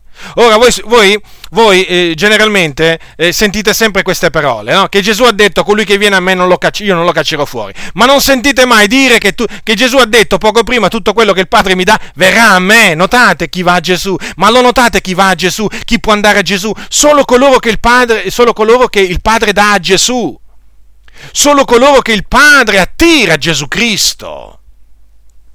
Ecco chi può andare a Gesù. E naturalmente chi va a Gesù, poi Gesù non lo caccia via, perché appunto lui l'accoglie, lui lo salva. Ma notate questo. Quindi, e poi Gesù ha detto, ognuno può venire a me, se non che il Padre, il quale mi ha mandato lo attira, versetto 44. E allora, non è chiaro? Ma dico, ma non è chiaro? Non è chiaro che dipende dalla volontà di Dio. Ah, tu dirai, ma io sono voluto andare a Gesù. Sì, ma ti rendi conto che alla luce di queste parole, fratello, sorella, ma ti rendi conto che alla luce di queste parole tu sei voluto andare a Gesù perché al, perché al Padre è piaciuto generare in te quel volere? Perché al Padre è piaciuto attirarti a Gesù? Perché ti sei sentito attirato a Gesù? Te lo sei mai chiesta? Eh? Perché c'era qualcosa di buono in te? No! Ma perché al Padre è piaciuto attirarti a Gesù, perché tu eri stato eletto ad ubbidire, ad essere cosparso del sangue di Gesù Cristo. Ecco la ragione, perché eri stata preordinata a vita eterna. Ecco perché sei andato a Gesù. E quindi, evidentemente, essendo stato preordinato a vita eterna, al, Padre naturalmente piacque poi di attirarti a Gesù. Perché poi al Padre, il Padre mandò, ha mandato ad effetto il suo proponimento, il suo decreto, il suo ordine. E poi dico io, e queste altre parole di Gesù. Capitolo 11 di Matteo. Prendete capitolo 11 di Matteo, 11 versetto 20 Versetto 27. Ogni cosa, Gesù disse: Ogni cosa mi è stata data in mano dal Padre mio, e ognuno conosce appieno il figliolo se non il Padre, e ognuno conosce appieno il Padre se non il figliolo e colui al quale il figliolo avrà voluto rivelarlo. Che cosa significa? Che se noi oggi conosciamo il Dio è perché al figliolo è piaciuto rivelarcelo. Avete notato qua? Solo coloro a, ai quali il figliolo avrà voluto rivelare il Padre, solo loro conoscono il Padre. Quando noi diciamo, oh, vedi, tanti non conoscono il Dio e tanti non lo conosceranno mai. Perché? Eh, perché al figliolo non è piaciuto rivelarglielo. Certo, eh, è possibile che tra coloro, anzi sicuramente tra coloro che ancora non conoscono Dio ci sono alcuni a cui il figliolo poi eh, piacerà rivelargli il Padre, certamente. Ma certamente la maggior parte di quelli che non conoscono ancora Dio non, non conosceranno mai Dio perché? Perché sono molti quelli che vanno in perdizione e la maggioranza, la, la maggioranza non conoscerà mai il Signore perché appunto non sono stati eh, preordinati a vita eterna. Quindi anche queste parole di Gesù eh, fanno chiaramente capire che dipende dalla volontà di Dio e non dalla volontà dell'uomo. Ma allora, allora Dio è ingiusto? Eh? Dio è ingiusto nell'operare in questa maniera? No, non è ingiusto, perché lui ha detto che cosa ha detto il Signore? Andiamo a vedere che cosa ha detto al capitolo 9 dei Romani, versetto 15. Quando disse a Mosè, io avrò mercé di chi avrò mercé, avrò compassione di chi avrò compassione. Perché Dio fa quello che vuole. Se Dio ha deciso di fare grazia agli uni e non fare grazia agli altri, che c'è da dirgli? Non c'è niente da dirgli. A lui è piaciuto così. E quando Paolo spiega appunto che eh, dipende dal eh, proponimento delle elezioni di Dio, proprio cita l'esempio, l'esempio di Esaù e Giacobbe. Infatti dice al capitolo 9 dei Romani, versetto 11 eh, riguardo a questi due gemelli, prima che fossero nati che avessero fatto alcunché di bene o di male, affinché rimanesse fermo il proponimento delle elezioni di Dio che dipende non dalle opere, ma dalla volontà di colui che chiama, le fu detto, cioè a Rebecca, la loro madre, il maggiore servirà al minore. Secondo che è scritto, amato Giacobbe, ma odiato Esaù. Notate qui? Quei due bambini ancora non erano nati, eppure il Signore aveva già preordinato l'uno una cosa e l'altra un'altra e rivelò la sua volontà di fare grazia all'uno e di non fare grazia all'altro, di accettare l'uno e di rigettare l'altro, alla loro madre. Infatti disse il maggiore servirà al minore, secondo che è scritto ha amato Giacobbe ma ha odiato Esaù. E tutto questo perché? Affinché rimanesse fermo il proponimento dell'elezione di Dio. E questo proponimento che dice Paolo? Non dipende, eh, non dipende dalle opere ma da chi? Dalla volontà di colui che chiama. E colui che chiama chi è? È Dio. E chi è che chiama il Signore? L'abbiamo visto, quelli che ha preconosciuti. Quelli che ha preconosciuti li ha pure predestinati. e quelli che ha predestinati li ha pure chiamati, quelli che ha chiamati li ha pure giustificati. Quindi vedete, alla fine emerge da tutti, queste, da tutti questi passi un, una cosa che, come dice Paolo, che non dipende dunque né da chi vuole né da chi corre, ma da Dio che fa misericordia. Lo so, è duro da accettare questo, ma è la verità. È la verità, fratelli, è la verità. Al Signore è piaciuto salvarci. Noi non, non meritevamo niente, ma proprio niente. Eravamo figliuoli di ira come tutti gli altri per natura, disubbidienti, ribelli. Eravamo ciechi come tutti gli altri. Eravamo sulla via che mena in perdizione come tutti gli altri. Però al Signore è piaciuto un giorno darci il ravvedimento e la fede, perché Egli ci ha dato di credere ci ha messo in grado di partecipare alla sorte dei santi nella luce. Perché questo? Perché gli è piaciuto questo? Perché? Perché questo non è altro che l'adempimento del suo proponimento, del suo piano che aveva formato in se stesso prima della fondazione del mondo, avendoci eletti in Cristo. Ad ubbidire e ad essere cosparsi del sangue di Gesù Cristo, a Lui veramente sia sempre la lode e la gloria per questa opera grande e meravigliosa che ha fatto in ciascuno, in ciascuno di noi. Ora passiamo, passiamo agli increduli, ai reprobi. Allora, ma si può dire a loro riguardo, cioè si può dire che eh, semplicemente che vanno in perdizione esclusivamente per la loro volontà, cioè che Dio sa che andranno in perdizione ma non, ma non opera affinché essi ci vadano? La risposta a, a, questa, a queste domande è no, perché, perché adesso lo vediamo che cosa dice la scrittura. Prendete sem, sempre il, l'epistola di Paolo ai Romani. Allora, vi spiegherò parte appunto di questo capitolo 9. Allora, al capitolo 9, versetto 6, l'Apostolo Paolo, dal versetto 6 al versetto eh, 9, comincia con, con, lo spiegare, spiega perché, perché la maggior parte degli ebrei non ha accettato Gesù Cristo, cioè non ha creduto che Gesù di Nazareth è il Messia e dice, e spiega appunto che tutto questo, di questo non c'è da meravigliarsi, fa capire perché non è altro che l'adempimento della parola di Dio, del piano di Dio. Perché dice, non tutti i discendenti da Israele sono Israele, né per il fatto che sono progenie d'Abramo sono tutti figlioli d'Abramo. Anzi, in Isacco ti sarà nominata una progenie. Ora vedete, comincia con lo spiegare che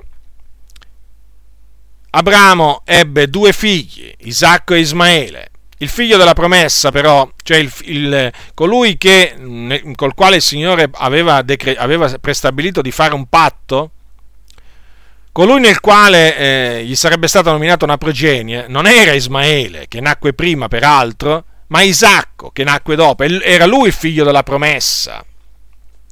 Quindi il Signore rigettò Ismaele rigettò Ismaele ma accettò Isacco.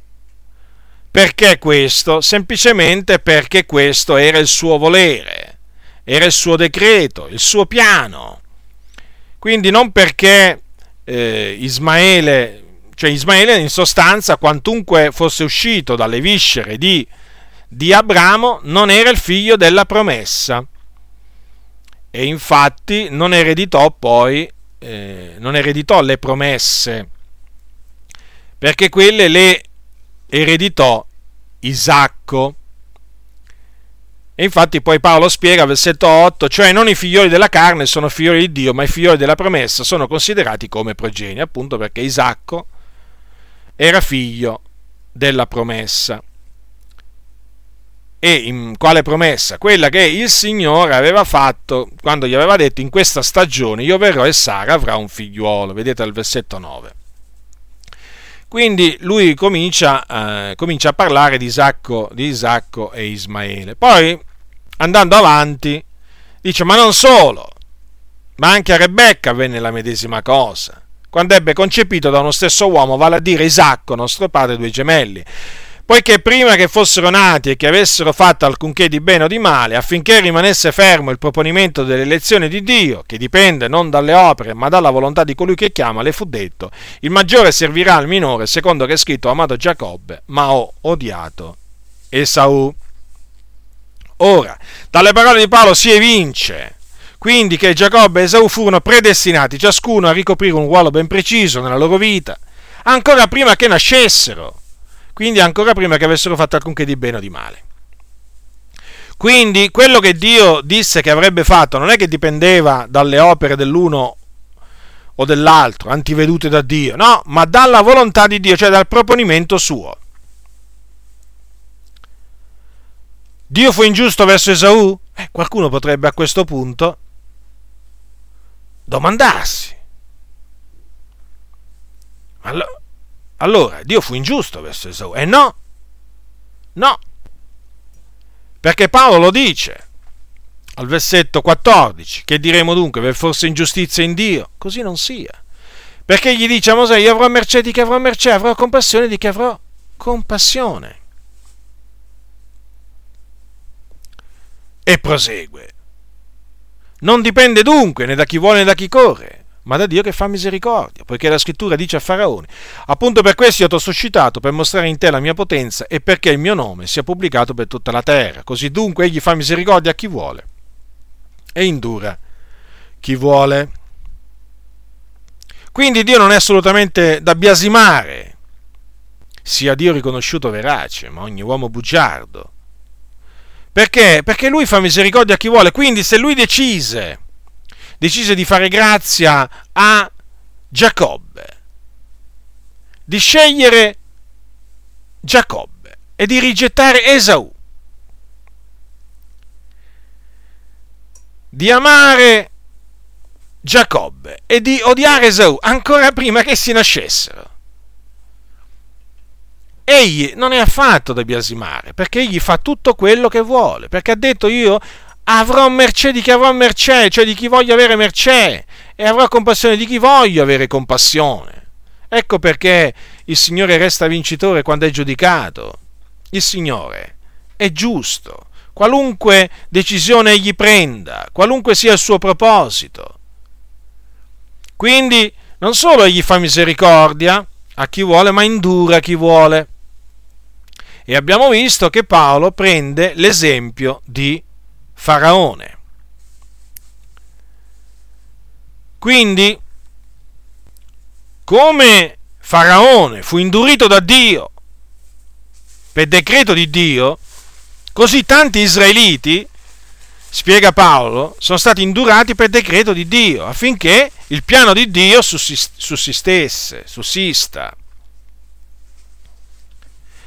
Quindi, come Esaù fu predestinato a servire Giacobbe, come Faraone fu predestinato ad essere indurito a gloria di Dio, così anche molti israeliti sono stati indurati da Dio in virtù di un suo preciso decreto, affinché non credessero e non ottenessero la remissione dei loro peccati. Questo l'Apostolo Paolo lo spiega poi più avanti, quando al capitolo 11, al versetto al versetto 7 dice gli altri sono stati indurati, cioè quelli che non credono. Gli altri sono stati indurati, secondo che è scritto, Dio ha dato loro uno spirito di stordimento, degli occhi per non vedere, degli orecchi per non udire, fino a questo giorno. È molto chiaro questo. È molto chiaro, cioè Dio non ha permesso loro né di vedere né di sentire perché? Perché gli ha dato occhi per non vedere e orecchi per non udire. Avete notato? Lo so, è duro tutto questo da accettare, però ricordiamoci sempre, Dio fa quello che vuole. E questo è confermato da Giovanni, come anche da Pietro, cioè il fatto che coloro che non credono, non credono appunto perché sono stati destinati a questo, perché sono stati indurati affinché non credano. Ecco che cosa dice, ecco che cosa dice Giovanni al capitolo 12, Giovanni al capitolo 12 nel Vangelo, al versetto 40, 39 al versetto 40. Ascoltate. Perciò non potevano credere, per la ragione detta ancora da Isaia. Egli ha ciecato gli occhi loro e ha indurato i loro cuori, affinché non vengano con gli occhi e non intendono col cuore, non si convertono e io non li sani. E qui è il Signore che parla. Questa è una predizione che fece il Signore tramite Isaia, che poi andò ad effetto, andò a compimento. E dice chiaramente Giovanni, il discepolo che Gesù amava, Perciò quei giudei non potevano credere, nonostante avessero visto tanti miracoli che Gesù aveva fatto in loro presente. Non potevano credere per questa semplice ragione che aveva detto Isaia, che, perché Dio aveva accecato gli occhi loro, aveva indurato i loro cuori. Quindi quel, eh, quel loro, quel loro eh, non credere fu, eh, fu la, la conseguenza dell'accecamento e dell'induramento del loro cuore. Che notate che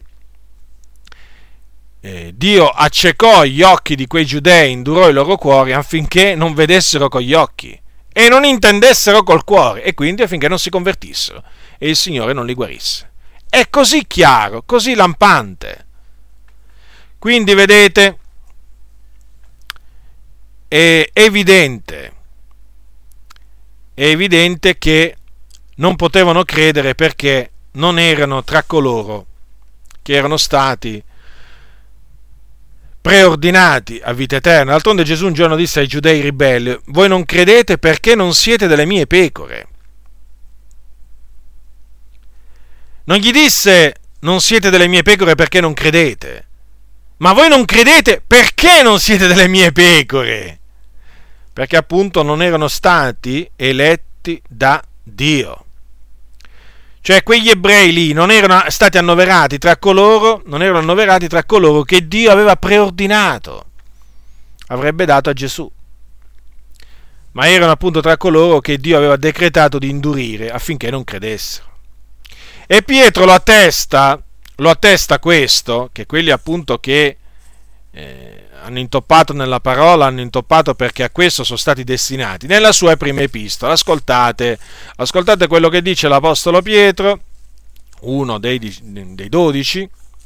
Allora, al capitolo 1, mm, dal versetto 7, va, cominciamo dal no, eh, capitolo 2, scusate Capitolo 2, versetto 7. Per voi dunque che credete è preziosa, ma per gli increduli la pietra che gli edificatori hanno riprovata è quella che è divenuta la pietra angolare. È una pietra d'inciampo e un sasso d'intoppo. Essi infatti, essendo disubbidienti, intoppano nella parola e da questo sono stati anche destinati.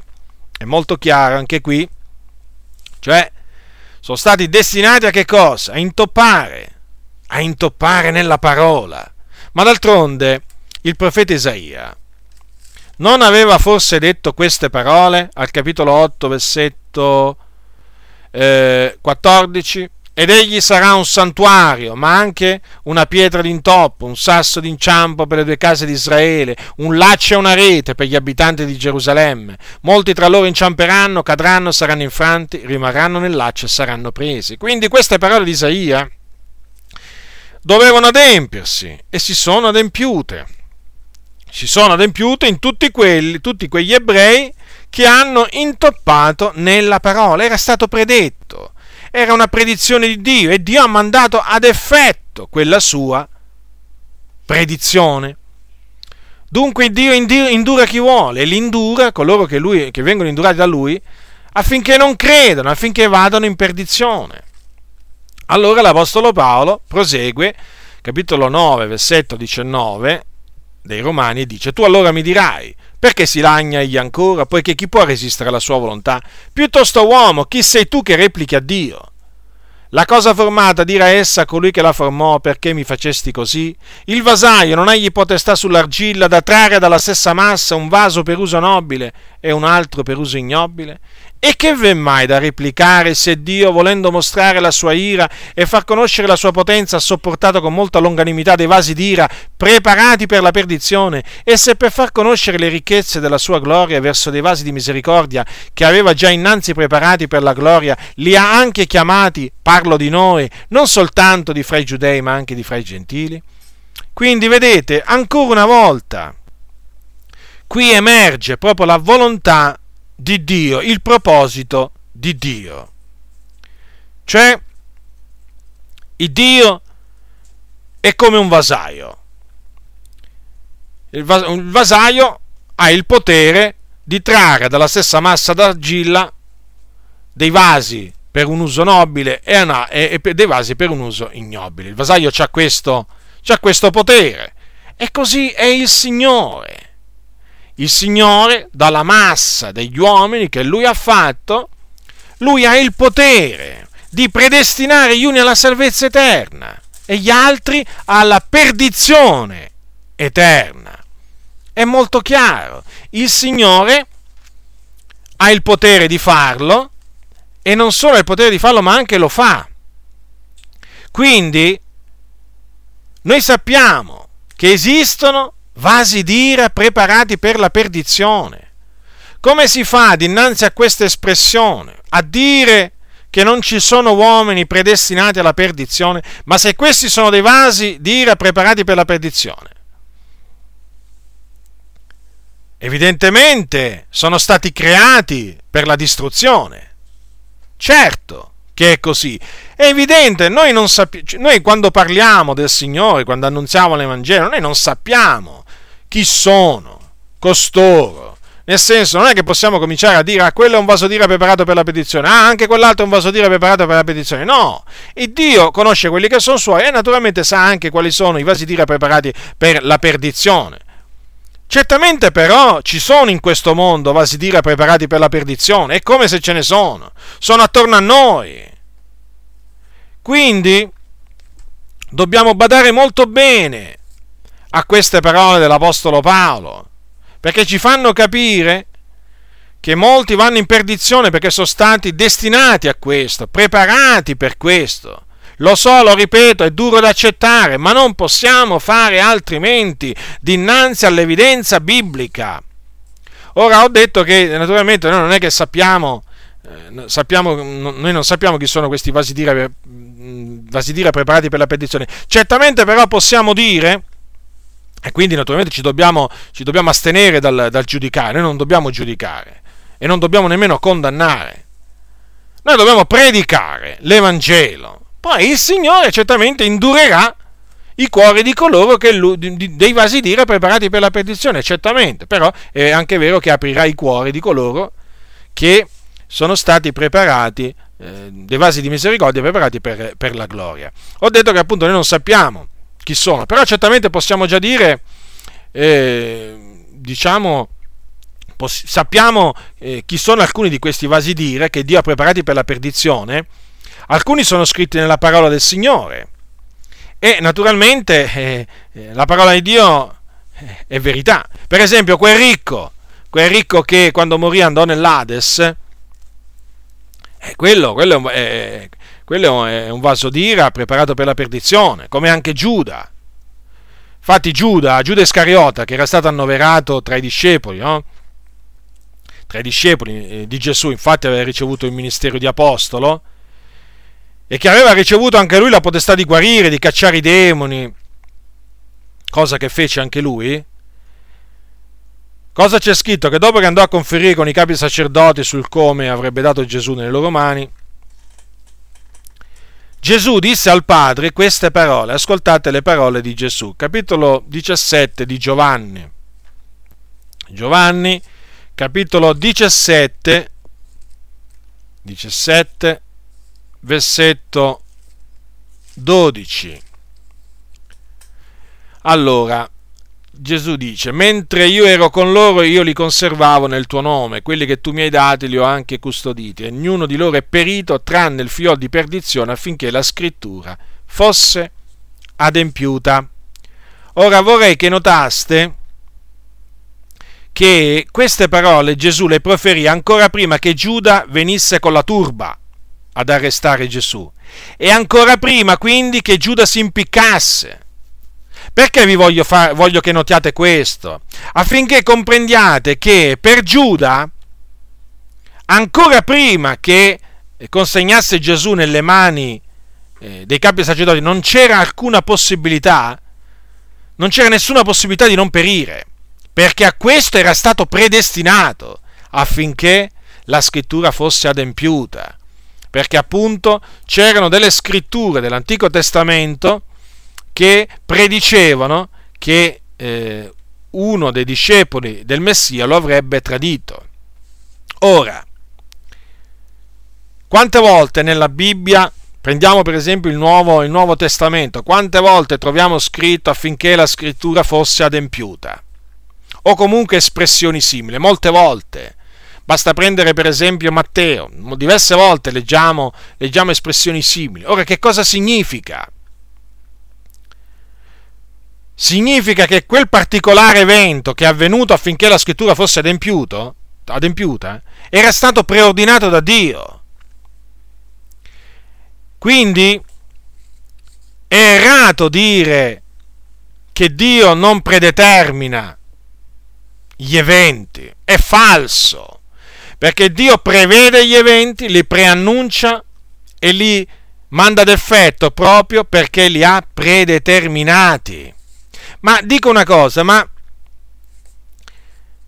ma la nascita del Messia, la sua nascita a Betlemme, la sua nascita da una vergine, la fuga in Egitto, la strage, persino la strage dei bambini di Betlemme, i miracoli di Gesù, le sue sofferenze, la sua morte, la sua resurrezione, la sua ascensione, ma non furono tutti eventi predetti, predetti, previsti da Dio nelle scritture dell'Antico Testamento e poi mandati ad effetto nella pienezza dei tempi Cosa significa quindi? Che quelli erano, furono eventi predeterminati da Dio, non semplicemente previsti e predetti. Ma come si fa? Come si fa altrimenti a spiegare tutte quelle come si fanno a spiegare tutti quegli eventi nella vita di Gesù? Se non con il fatto che Dio aveva predeterminato quegli eventi. Ma alla luce poi di tutto ciò, ma come si fa a dire, avete letto prima, no? Riguardo a, eh, a Giuda, ma come fanno a dire quelli delle Adi? Gesù ha fatto di tutto per scuotere Giuda e dissuaderlo dall'atto tremendo che stava compiendo. Ma come si fa? Quando era stato preordinato da Dio quell'evento, cioè sia il tradimento di il tradimento di Gesù compiuto appunto da Giuda Iscariota. Era stato predetto nel Salmo 41. Prendete il Salmo 41, versetto 9. Perfino l'uomo col quale vivevo in pace, nel quale confidavo, che mangiava il mio pane, ha alzato il calcagno contro me. Ma vi rendete conto? era stato predetto dal Signore e quindi essendo stato predetto quell'evento non poteva non verificarsi, doveva verificarsi. Giuda era destinato a diventare il traditore e appunto per questo Gesù non fece nulla per dissuaderlo dal tradirlo e meno che meno dal, dall'ammazzarsi appunto perché essendo chiamato figlio della perdizione doveva andare in perdizione. Questi delle Adi fanno dire alla parola di Dio cose che essa non dice, cose gravi queste, e poi si permettono di dire che da una lettura superficiale della Bibbia uno dedurrebbe ciò. Ma se c'è qualcuno che legge la Bibbia superficialmente, ma sono proprio loro sono proprio loro che fanno dire che Gesù, cos'è, cos'è? Gesù ha fatto di tutto per scuotere Giuda e dissuaderlo dall'atto tremendo che stava compiendo. Quando ho letto queste parole mi sembrava di sognare, mi sembrava, mi sembrava non vero. Ho detto, ma possibile che abbiano scritto queste cose, questi delle Adi? Ma no, ma non può essere, fammi rileggere, fammi rileggere, non ci posso credere, fammi rileggere. Eppure era così, le ho lette, le ho rilette in tutto il contesto. Eppure hanno detto questo e dicono questo, ma questa è una menzogna generata dal diavolo, perché tutte le menzogne sono generate dal diavolo. Ma ditemi un po', pastori delle Adi, ma, ma l'avete mai letta la scrittura? Evidentemente l'avete letta, sì, ma superficialmente. Cioè quello che voi accusate gli altri di fare lo fate voi. Anzi, mi sa che in alcuni casi voi proprio non la leggete la parola del Signore. Perché se voi la leggeste non direste queste nefandezze. Giovanni capitolo 13 versetto 27. La mia Bibbia mi dice quanto segue. 13:27 che dopo il, dopo il boccone Satana entrò in lui, cioè in Giuda. Per cui Gesù gli disse quello che fai fallo presto. Ma le avete mai lette queste parole? Gesù gli disse quel che fai fallo presto. Non gli disse, oh, guardati, stai attento, non fare una cosa del genere. Quel che fai fallo presto. Gesù non vedeva l'ora che tutto si adempisse. E voi mi venite a dire che Gesù fece di tutto per dissuadere Giuda dal tradirlo e dal suicidarsi. Ma che Bibbia avete? Ma io, voi avete la stessa Bibbia, ma leggetela. Leggetela, ma fate delle, mie, delle figure meschine, ma cancellatele dai vostri libri queste menzogne. Ma siete lo zimbello veramente, diventate lo zimbello di chiunque nel, nel, nel, nello scrivere queste cose. Ma controllate attentamente quello che scrivete. Gesù ha fatto di tutto per scuotere Giuda e dissuaderlo dall'atto tremendo che stava compiendo. Ma veramente, cose, cose che non hanno nessun fondamento nella parola di Dio. Sono assurdità. Il tradimento compiuto da Giuda rientrava nei decreti di Dio. Lo abbiamo visto, il Salmo diceva così e Gesù l'ha confermato la notte che fu tradito. Ascoltate, capitolo 13, versetto 18. Io non parlo di voi tutti, io so quelli che ho scelti ma perché si è adempiuta la scrittura? Colui che mangia il mio pane ha allevato contro di me il suo calcagno. Ma dove lo vedete? Sto sforzo di Gesù per dissuadere Giuda da quell'atto tremendo. Ma dove lo vedete? Quindi è evidente che se Giuda tradì Gesù e andò in perdizione, fu per decreto di Dio. Quindi questi due vasi d'ira sappiamo che sia il ricco che nell'Ades, già nell'Ades, che Giuda, che naturalmente è andato in perdizione pure lui, sono dei vasi d'ira preparati per la perdizione, ma ce ne sono altri. Per esempio la bestia e il falso profeta, questi ancora devono venire. Infatti di loro si dice al capitolo 19, versetto 20 dell'Apocalisse, ascoltate perché chiaramente qui il destino loro è già segnato è già fissato, non potete venirmi a dire che il destino di costoro non è fissato da Dio, perché veramente altrimenti, ma come si fa? 19:20 e la bestia fu presa e con lei fu preso il falso profeta che aveva fatto i miracoli davanti a lei, coi quali aveva sedotto quelli che avevano preso il marchio della bestia e quelli che adoravano la sua immagine. Ambedue furono gettati vivi nello stagno ardente di fuoco e di zolfo. Ora, è evidente che questa scrittura si deve adempiere e affinché si adempia Dio la manderà ad effetto. Quindi, e quindi questi, la bestia e il falso profeta, sono tra i vasi d'ira preparati per la perdizione. D'altronde, al capitolo 17 dell'Apocalisse, al versetto 8 della bestia, si dice che, ascoltate, allora, dice così, eh, la bestia che veduta era e non è, deve salire dall'abisso e andare in perdizione. La bestia, sì, deve salire, ma deve andare in perdizione. Ci deve andare non è che ci può andare, ci andrà e il destino è già fissato. Quindi possiamo dire che costoro sono tra i vasi dire preparati per la perdizione. E nessuno può obiettare a questo, ma chi lo fa veramente è un folle. Ma che possiamo dire che questi sceglieranno di andare nello stagno di fuoco del zolfo di loro volontà? Per una loro scelta personale? Ma non è Dio averlo deciso innanzi questo? Prima che si nascano? Ma certo! Adesso veniamo a quelli che adoreranno la bestia. Ascoltate quello che dice la Sacra Scrittura al capitolo 13, versetto 8 dell'Apocalisse. Capitolo 13, versetto 8. E tutti gli abitanti della terra, i cui nomi non sono, non sono, scritti fin dalla fondazione del mondo nel libro della vita dell'agnello, che è stato immolato, l'adoreranno. Allora, allora, e qual è la fine che aspetta quelli che adoreranno la bestia? Eh, lo leggiamo al capitolo 14 sempre dall'Apocalisse, dall'Apocalisse versetto, dal versetto 9 e, una, e un altro un terzo angelo tenne dietro a quelli, dicendo con gran voce, se qualcuno adora la bestia e la sua immagine e ne prende il marchio sulla fronte o sulla mano, beverà anch'egli del vino dell'ira di Dio, mesciuto puro nel calice della sua ira, e sarà tormentato con fuoco e zolfo nel cospetto dei santi angeli e nel cospetto dell'agnello. E il fumo del loro tormento sale nei secoli dei secoli, e non hanno requie né giorno né notte quelli che adorano la bestia e la sua immagine, e chiunque prende il marchio del suo nome. Ora, siccome che costoro che adoreranno la bestia non hanno i loro nomi scritti nel libro della vita fin dalla fondazione del mondo, è evidente che sono tra i vasi d'ira preparati per la perdizione.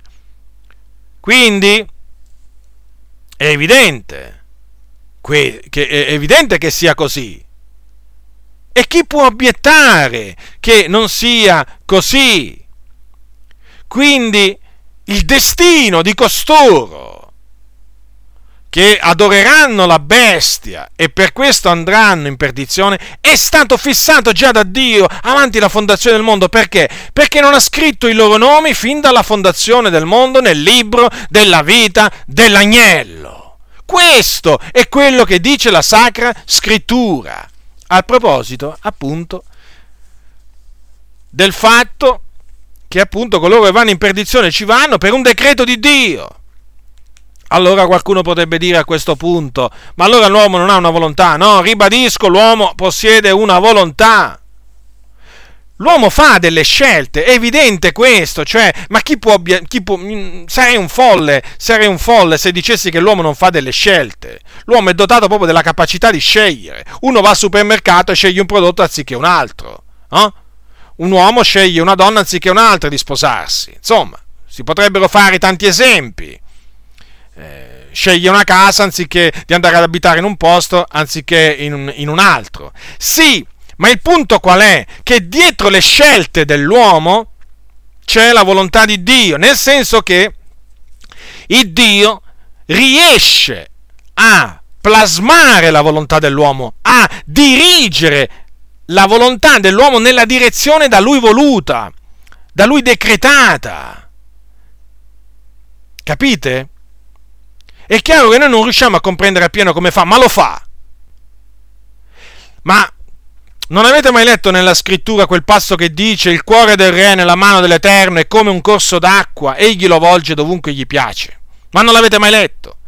È scritto nei proverbi. E quell'altro che dice che da Dio dipendono chi erra e chi fa errare, è scritto in Giobbe questo. O quell'altro che dice che i passi dell'uomo li dirige l'Eterno. Come può quindi l'uomo capire la propria via? E quell'altro ancora che dice che il cuore dell'uomo medita la sua via, ma l'Eterno dirige i suoi passi, l'avete mai letto?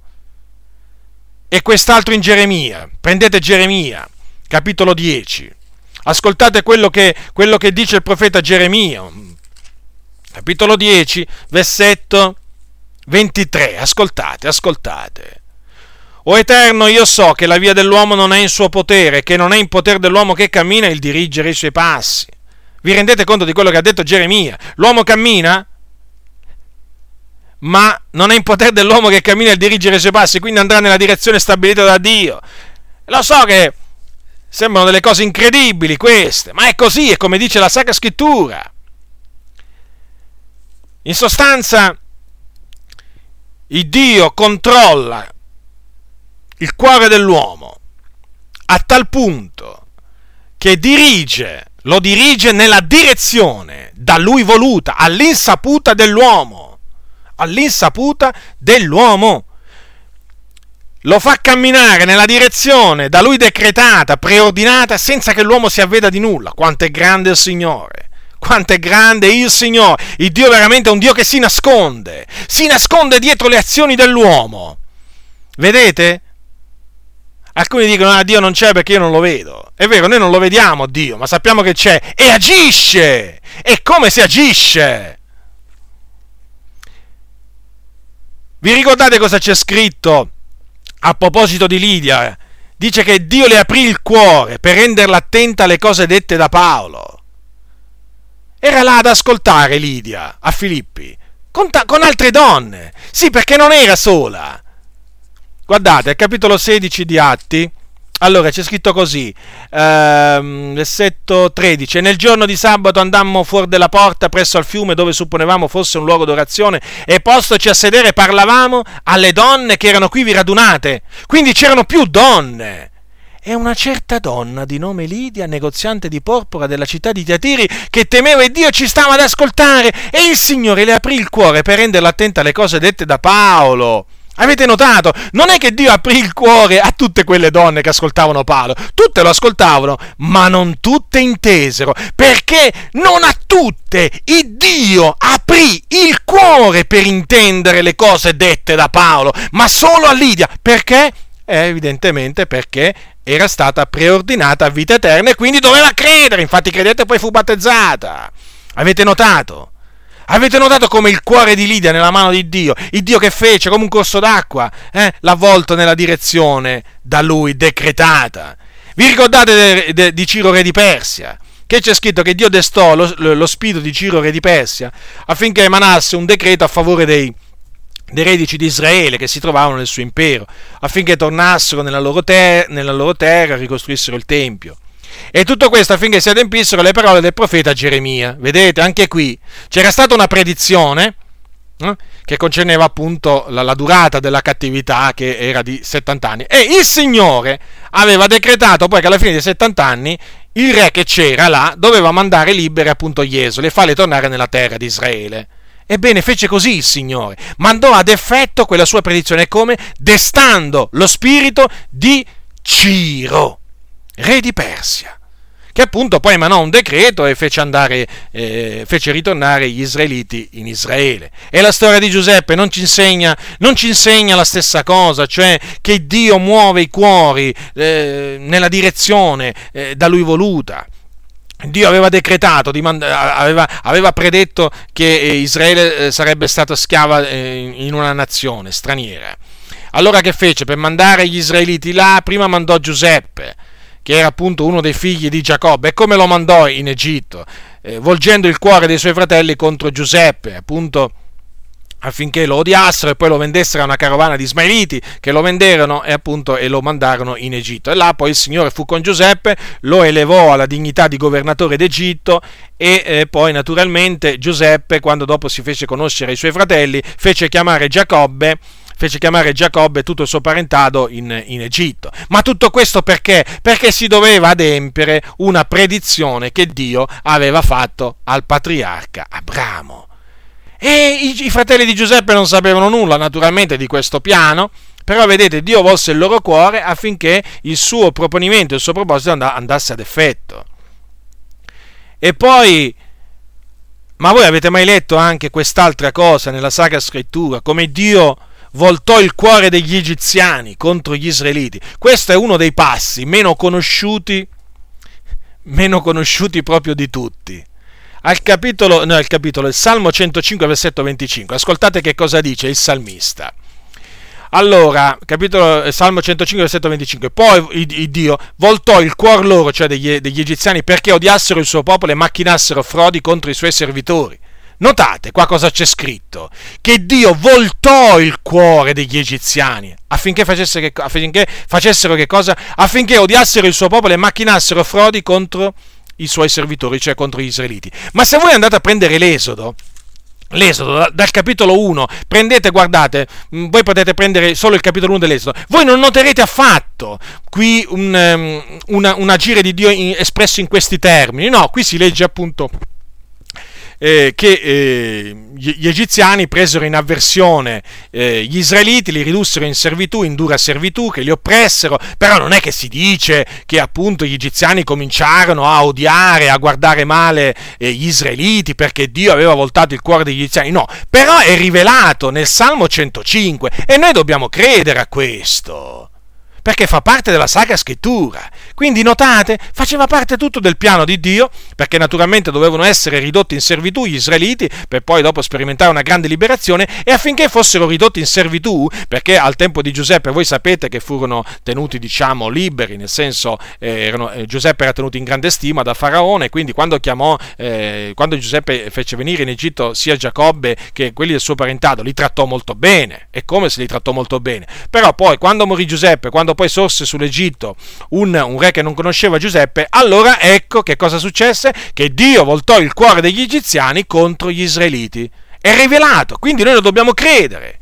Tutto questo conferma, sì, l'uomo ha una volontà, certo che gli egiziani non avevano una volontà, però Dio voltò il cuore loro, a loro insaputa, perché si doveva adempiere il suo, il suo decreto, il suo piano ma ce ne sono di, di, di, di, altri eventi nella Sacra Scrittura eh, che, che, confermano, che, confermano, come Dio veramente a suo piacimento dirige il cuore dell'uomo nella direzione da lui voluta, come per esempio il caso del re Roboamo, che affinché si adempissero le parole del profeta, che aveva predetto la, la scissione del, del, del, regno di Israele al tempo di, eh, Salomone, eh, come giudizio contro Salomone, perché Salomone aveva abbandonato il Signore, si dovevano venire a creare due, eh, due regni e Dio aveva deciso di dare dieci tribù a Geroboamo e due, due tribù a Roboamo. E naturalmente affinché si venisse a creare questa, eh, questa, questa scissione, eh, naturalmente perché Dio l'aveva predetta, decretata, e Dio fece sì che il re Roboamo, dopo che appunto morì Salomone, eh, desse retta a un, consiglio, a un consiglio cattivo datogli dai giovani piuttosto che al consiglio buono degli anziani. E naturalmente eh, avendo dato retta a quel eh, cattivo eh, consiglio, si attirò l'inimicizia delle dieci tribù di, delle, delle dieci tribù di Israele, che appunto ci fu la spaccatura, si separarono dal, dal, regno, dal regno di Giuda. E tutto questo avvenne, sapete perché? Perché la cosa era diretta da Dio. Prendete primo Re capitolo 12, capitolo 12 al versetto 1. Ascoltate, ascoltate, vi voglio leggere queste parole, perché sono di quelle parole che, eh, di cui non si sente quasi mai parlare. E naturalmente, non credendo che Dio preordina gli eventi, come fanno a parlare di queste cose questi, questi pastori? Allora, primo Re, capitolo 12, eh, allora eh, allora, eh, si legge al versetto 15, allora, primo re, capitolo 12, versetto 15, così il re non diede ascolto al popolo, eh, perché questa cosa era diretta dall'Eterno, affinché si adempisse la parola da lui detta per mezzo di Aija, di Scilo, a, Ge- a Geroboamo, figliolo di Nebate. Vedete cosa c'è scritto? Era diretta dall'Eterno, diretta. Eppure che eh, Roboamo fu diretto da Dio a accettare un cattivo consiglio certo, affinché si adempisse quella predizione del profeta. Altro, altro che altro che Dio sa ma non predetermina, gli, conosce gli eventi innanzi ma non li predetermina. Ma come si fa a dire una roba del genere dinanzi a tutte queste, a tut, a tutte queste scritture? E poi i figli di Eli, per esempio, che mm, la, la, Bibbia dice non dettero ascolto alla riprensione del loro padre perché Dio li voleva far morire. Ma vi rendete conto cosa c'è scritto nella Bibbia? C'è scritto pure questo. Primo Samuele, primo Samuele capitolo 2, versetto 22. Allora, primo Samuele, primo Samuele, capitolo 2, versetto 22. Allora, primo Samuele, capitolo 2, versetto 22, allora c'è la riprensione di Eli, poi dice così, al versetto 25, quelli però non diedero ascolto alla voce del padre loro perché l'Eterno li voleva far morire. Avete capito? Bene. Il Dio voleva farli morire e quindi impedì che i figli di Eli dessero retta alla riprensione del loro padre. Lo so, è tutto duro da accettare, ma è così. E poi che dire, che dire della bestia e dei re che si alleeranno eh, prima del ritorno di Gesù dal cielo per eseguire il disegno di Dio? E chi gli metterà in cuore di eseguire il disegno di Dio? Il Dio, ascoltate quello che c'è scritto in Apocalisse.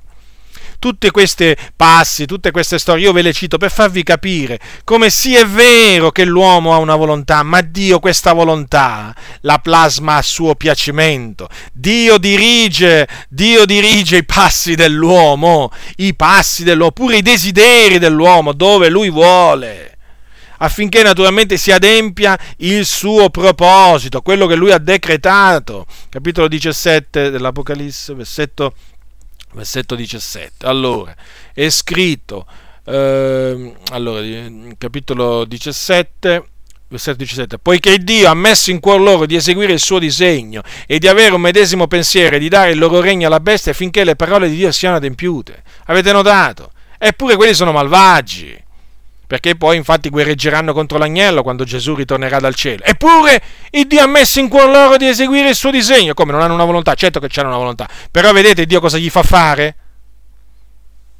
Cosa gli fa volere? Quindi tutte queste, tutte queste fatti, perché ve li ho menzionati? Per farvi capire appunto che è come dice la Sacra Scrittura, che il Dio volge il cuore dell'uomo dovunque piace a Dio.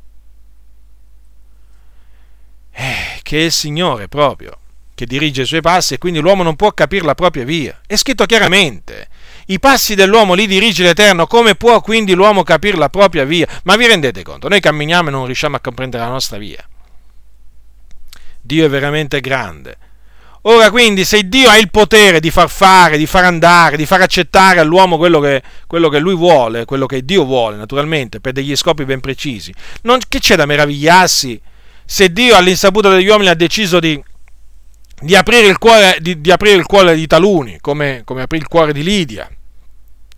Affinché credano, affinché ottengano misericordia, e invece di indurire il cuore ad altri affinché non credano, non ottengano misericordia. Ma perché c'è da meravigliarsi, da scandalizzarsi nel sentire queste cose, se questo è il modo di agire di Dio? Ma d'altronde Gesù stesso. Ma non rese, lo do il Padre Gesù. Gesù lo do il Padre perché aveva nascoste queste cose a savigli intelligenti e le aveva rivelate ai piccoli fanciulli. E disse sì Padre perché così ti è piaciuto. Gesù non è che si, si lamentò col Signore non è che gli disse, ma perché non hai rivelato queste cose anche ai savi intelligenti? No! Disse, hai nascosto queste cose ai savi intelligenti e le hai rivelate ai piccoli fanciulli. Sì, padre, perché così ti è piaciuto. Noi dovremmo imparare a dire come, come eh, quello, quello che disse Gesù, sì, padre, perché così ti è piaciuto. E poi, come si fa? Come si fa a rimanere, cioè a meravigliarsi? A meravigliarsi di questo modo d'agire di Dio quando è scritto chiaramente che Gesù parlava alle turbe in parabole affinché non capissero e non, convert- e non si potessero convertire e quindi affinché non fossero perdonati. Ma ve le ricordate queste cose? Matteo capitolo 13. Prendete, prendete Matteo 13 c'è scritto, perché la domanda fu, gli fu posta dai suoi discepoli. Allora dice capitolo 13, versetto 10. Allora i discepoli accostati gli dissero, perché parli loro in parabole? Ed egli rispose loro, perché a voi è dato di conoscere i misteri del regno dei cieli, ma a loro non è dato. Poi versetto 13, perciò parlo loro in parabola perché vedendo non vedono e udendo non odono e non intendono. Ah, qualcuno potrebbe dire, ma come Gesù non è venuto per dare la vista ai ciechi? Ma non è venuto per far sentire i sordi. Eh sì, però vedete, qui c'è scritto che Gesù parlava loro in parabola affinché vedendo non vedessero e udendo non udissero e non intendessero e quindi non si convertissero. Strano? Non è strano. E che si doveva adempiere una predizione fatta dal profeta e quindi affinché questa predizione si adempisse, Gesù parlò in parabole per non farsi capire. In privato però spiegava ogni cosa ai suoi discepoli. Perché? Perché ai suoi discepoli era stato dato di conoscere i misteri del regno dei cieli. A chi non era stato dato erano quelli di fuori. A loro non era stato dato. Che faremo? Ci metteremo a dire, Signore, ma perché agisci così? Ma come ti permetti, Signore? Ma che fai? Ma chi siamo noi? Rottami fra i rottami dei vasi di terra. Ma chi siamo noi? Polvere e cenere. Ma chi siamo noi? Non è che siamo niente, siamo un fiato che passa e non è più. Eh? Siamo come veramente l'erba, che appena vi, pa- eh, appena vi passa veramente il vento si secca. Ma che cosa siamo noi? Ma impariamo, impariamo a parlare come parla la Sacra Scrittura, parliamo come parla la Bibbia, parliamo quando parla la Bibbia e stiamo zitti quando la Bibbia sta zitta. Ma quando la Bibbia parla, non stiamo zitti, no? Perché ci sono alcuni che invece stanno zitti pure quando la Bibbia parla. E questo è grave, questo è grave, perché non, non dicono le cose, non dicono le cose che invece dovrebbero dire. E questo dispiace, questo dispiace, perché se la Bibbia dice queste cose, queste cose sono scritte per nostro ammaestramento e noi dobbiamo ritenerle, dobbiamo trasmetterle agli altri. Adesso risponderò ad alcune obiezioni, che sono appunto quelle che vanno per la maggiore, risponderò ad alcune obiezioni che vengono mosse contro la predestinazione. Allora, prima obiezione, ecco che cosa dicono coloro che negano la predestinazione. Questa dottrina rende vana la predicazione. Gli eletti infatti dicono non hanno bisogno di ascoltare la predicazione del Vangelo perché con o senza la predicazione saranno salvati, e i riprovati neppure, perché con o senza la predicazione saranno dannati. Non è assolutamente così, perché coloro che sono stati chiamati a predicare l'Evangelo devono predicarlo l'Evangelo in ubbidienza all'ordine del Signore. Gesù ha detto andate per tutto il mondo e predicate l'Evangelo ad ogni creatura. Quindi l'Evangelo va annunziato, senza domandarsi chi sono gli eletti, tra i nostri uditori o chi sono i vasi d'ira preparati per, per, la perdizione. Paolo sapeva che non tutti avrebbero creduto nell'Evangelo che lui annunziava, perché non tutti erano stati preordinati a vita eterna. Paolo credeva eh, nella predestinazione, è come se ci credeva, eppure disse guai a me se non evangelizzo. Quindi, e non solo evangelizzava l'Apostolo Paolo a tutto potere, ma c'è scritto pure che pregava, pregava per gli increduli. Lui disse ai romani il desiderio del mio cuore, la mia preghiera a Dio per loro è che siano salvati, si riveriva ai giudei, ai giudei increduli, eccetera. e Paolo pregava pure per i, per i gentili increduli. Questo deve essere il nostro sentimento. Predicare l'Evangelo a tutto potere, pregare per i perduti. Poi il Signore farà l'opera sua, manderà ad effetto il suo piano, il suo proposito. Qualcuno dirà, ma che servirà la nostra predicazione? Servirà, servirà, perché agli eletti servirà perché coopererà la loro salvezza, che Dio appunto darà loro al tempo da lui, da lui fissato. Mentre ai reprobi è chiaro che servirà pure a loro, perché poi in quel giorno saranno giudicati dalla parola che noi abbiamo annunziato loro.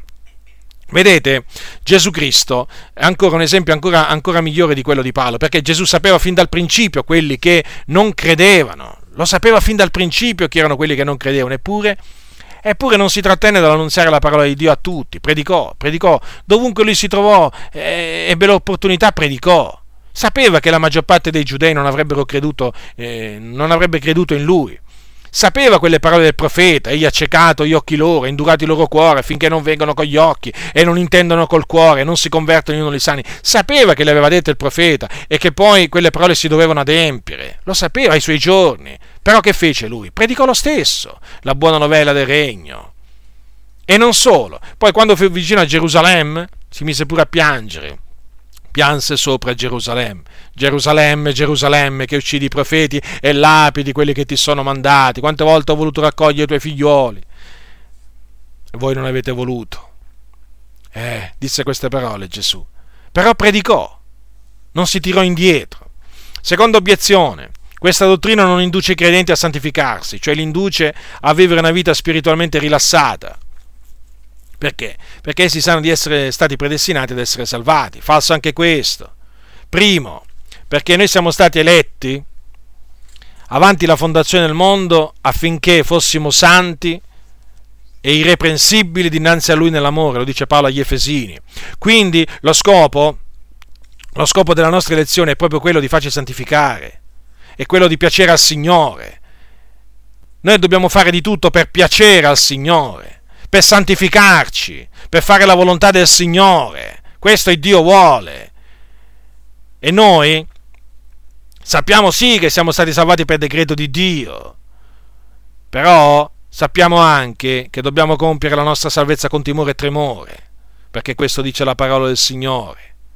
Dobbiamo fare quelle opere che Dio ha innanzi preparato affinché le pratichiamo, le buone opere. Certo, e come se le dobbiamo fare. Noi sappiamo questo e quindi dobbiamo agire. Non ci possiamo cullare della nostra elezione. Che facciamo? Che facciamo? Passiamo una vita a dire, ah, siamo stati eletti grazie a Dio e poi non facciamo niente per confermare la nostra vocazione d'elezione. Paolo diceva, eh, eh l'Apostolo Pietro esortava i santi, eh? esortava i santi ad aggiungere alla fede la virtù, alla virtù la, la, la conoscenza e poi la continenza. Sapete perché? Prendete, se voi prendete primo Pietro, no, secondo Pietro, scusate, Paolo e eh, Pietro esortava ad aggiungere appunto alla fede la virtù, la virtù la conoscenza, alla conoscenza la continenza, alla continenza la pazienza, alla pazienza la pietà, alla pietà l'amor fraterno, all'amor fraterno la carità. Perché in questa maniera gli eletti avrebbero confermato la loro vocazione, avrebbero resa sicura avrebbero reso sicura la, vostra, la loro eh, vocazione ed elezione. Questo lo si trova scritto al versetto 10 del primo capitolo di seconda epistola. Quindi noi ci studiamo di confermare, di rendere più sicura la nostra, di rendere sicura la nostra vocazione ed elezione proprio facendo quello che il Signore ci dice di fare, lo dobbiamo fare. Poi un un altro motivo per cui è falsa quell'asserzione è perché la scrittura non esclude che ci sia la possibilità che un credente perda la salvezza. La scrittura è altrettanto chiara a tale riguardo. Il Signore dice: Il mio giusto vivrà per fede, se si tira indietro l'anima mia non lo gradisce. C'è la possibilità che un credente si tragga indietro e vada, e vada in perdizione. D'altronde esiste un peccato che mena a morte. E quindi non, assolutamente noi non possiamo, non possiamo, affermare che un credente, cioè non possiamo affermare la dottrina una volta salvati e sempre salvati proprio per questo, perché la scrittura eh, ammette che c'è la possibilità che un credente eh, si tragga indietro e vada in perdizione. Ma l'Apostolo Paolo, che credeva nell'elezione, ci ha lasciato detto, se vivete secondo la carne voi morrete. Eppure lui ci credeva nella predestinazione. E poi ha anche detto se lo rinnegheremo, anche egli ci rinnegherà, lo disse a Timoteo. Quindi è evidente è evidente che Paolo insegnava la predestinazione ma anche la perseveranza dei santi, cioè che un credente deve perseverare fino alla fine nella fede per essere salvato. D'altronde, come dice la scrittura, noi siamo diventati partecipi di Cristo a condizione che riteniamo ferma sino alla fine la fiducia che avevamo da principio. E la scrittura dice anche che senza la santificazione nessuno vedrà il Signore. Per quello dobbiamo compiere la nostra santificazione nel timore di Dio. No, no, nessuna rilassatezza, è ammessa. Non ammettiamo nessuna rilassatezza spirituale. Condanniamo ogni rilassatezza spirituale, perché noi siamo stati eletti per essere santi, irreprensibili dinanzi a Dio nell'amore. Un'altra, obiezio, un'altra obiezione è questa, che questa dottrina fa passare Dio per ingiusto, perché fa andare in perdizione delle anime che Lui ha predestinato alla condanna eterna. No, non è così, perché come ho già detto, come ho già detto prima, Paolo dice che il Signore disse a Mosè, io farò grazia a chi vorrò far grazia, avrò pietà di chi vorrò aver pietà. Eh, poi Paolo conferma dicendo che Dio fa misericordia a chi vuole e indura a chi vuole. Quindi, fosse ingiustizia in Dio? No, così non sia. È scritto, è scritto così chiaramente. Paolo perché fa la domanda, se fosse ingiustizia in Dio? Perché chiaramente sapeva che qualcuno poteva essere indotto, dopo aver ascoltato quelle parole, quei discorsi suoi, che Dio fosse ingiusto. Ma lui risponde subito dopo, così non sia. Quindi non c'è nessuna ingiustizia in Dio. Il Dio fa quello che vuole con quello che gli appartiene. La, la grazia è la sua, non è la nostra, è la sua. È chiamata la grazia di Dio. Se, la, se lui vuole far grazia agli uni e non far grazia agli altri, è libero di farlo. Egli è Dio.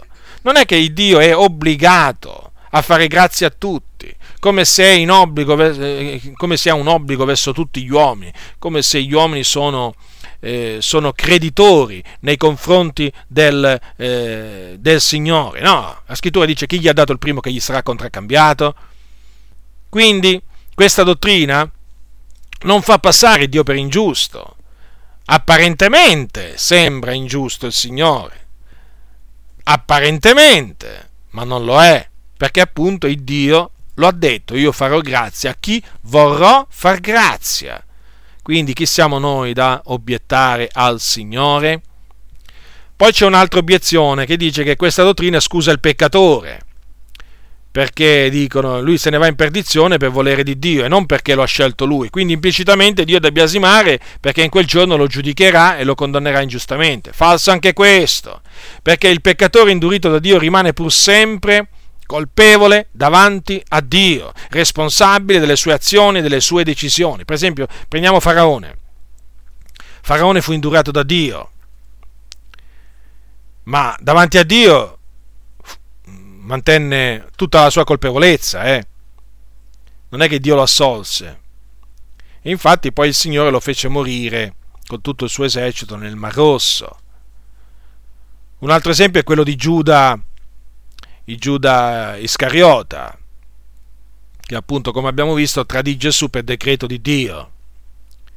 E lui rimase colpevole davanti a Dio per quel gesto. Tanto è vero che Gesù, nella notte che fu tradito, disse: Guai a quell'uomo per cui il figliol dell'uomo è tradito, meglio sarebbe per codesto uomo se non fosse mai nato. Ascoltate che giudizio che Dio sentenziò su, contro Giuda Iscariota. Altro che, eppure era, era figliol della perdizione, doveva andare in perdizione affinché la scrittura fosse adempiuta, ma Gesù disse: Guai a quell'uomo Meglio sarebbe per lui se non fosse mai nato, vi rendete conto? E la stessa cosa si può dire poi anche della bestia e dei re che guerreggeranno contro l'agnello. Abbiamo visto che Dio metterà in cuor loro di eseguire il suo disegno. La scrittura dice appunto che Dio ha messo in cuor loro di eseguire il suo disegno e di avere un medesimo pensiero e di dare il loro regno alla bestia affinché le parole di Dio siano adempiute. Però dice altresì che la bestia sarà gettata viva nello stagno ardente di fuoco di zolfo e poi Dio darà i cadaveri dei re della terra agli uccelli, agli uccelli del cielo. Quindi vedete, c'è la punizione anche per quelli a cui Dio indura il cuore, a cui Dio mette in cuore magari di, di fare un disegno, un, di portare a compimento un disegno particolare, un disegno malvagio, come, come, come in questo caso. Quindi, sì, induri, induriti da Dio, perché preparati per la perdizione, ma davanti a Dio gli uomini continuano a meritare la sua punizione. Cioè, gli uomini non hanno scusa non hanno assolutamente scusa, anche dopo essere stati indurati, non potranno mai dire a Dio, ma è colpa tua. No, no, assolutamente, è colpa loro, non di Dio. Dio, quantunque indurisce i cuori de, di, di taluni, rimane pur sempre immacolato, puro, privo d'ogni colpa. È Dio, egli è Dio. Poi l'altra, l'altra, obiezione è questa, la dottrina della predestinazione, loro dicono, è biblica, ma bisogna intenderla in questi termini, è il solito discorso, cioè che Dio nella sua prescienza antivide sia il destino degli eletti che avrebbero creduto in Lui e sia quello degli empi che avrebbero rifiutato di credere in Lui, ma non lo fissò. Ora, io dico questo, ma che senso ha affermare che Dio aveva previsto che gli eletti avrebbero creduto? e poi non ha fatto niente affinché credessero. Ma che senso ha dire che Dio prevede che un certo numero di persone non credano e poi non opera per, per impedirgli di credere? Guardate, parlare in questa maniera, come parlano questi fratelli, è come dire che Dio ha previsto che domani eh, qui a Roma il cielo sarà sereno, ma non farà niente affinché il cielo sia sereno domani. O come dire, Dio ha previsto che domani qui a, qui a Roma pioverà, ma non manderà nessuna nuvola a riversare acqua su Roma. Ma sarebbe assurdo. Sarebbe assurdo dire questo, perché chi è che ha nelle mani le nuvole?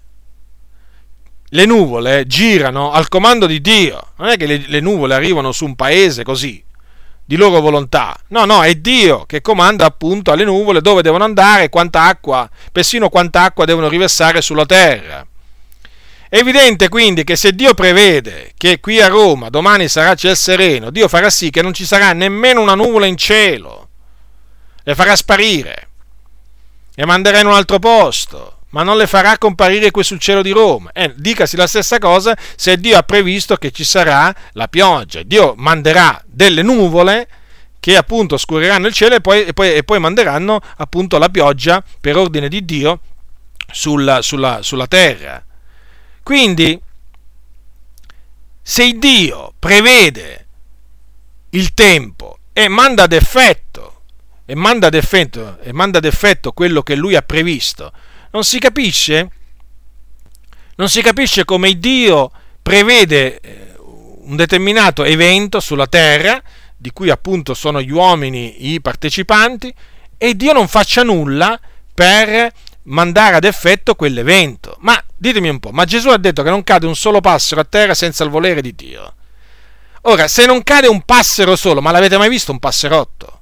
L'avete mai visto un uccelletto? Passero. Ecco, appena lo, la prossima volta che vedete un passero, eh, ricordatevi di queste parole di Gesù, che non cade a terra nemmeno un passero, un solo passero senza il volere di Dio. Ora, ma se un passero solo non cade a terra senza il volere di Dio, ma come si fa a pensare che delle persone credano, si ravvedano, credano nel Signore Gesù Cristo, altri invece rifiutino di credere e di, e di ravvedersi e di credere senza il volere di Dio, cioè senza che dietro ci sia il Signore dietro tutto ciò.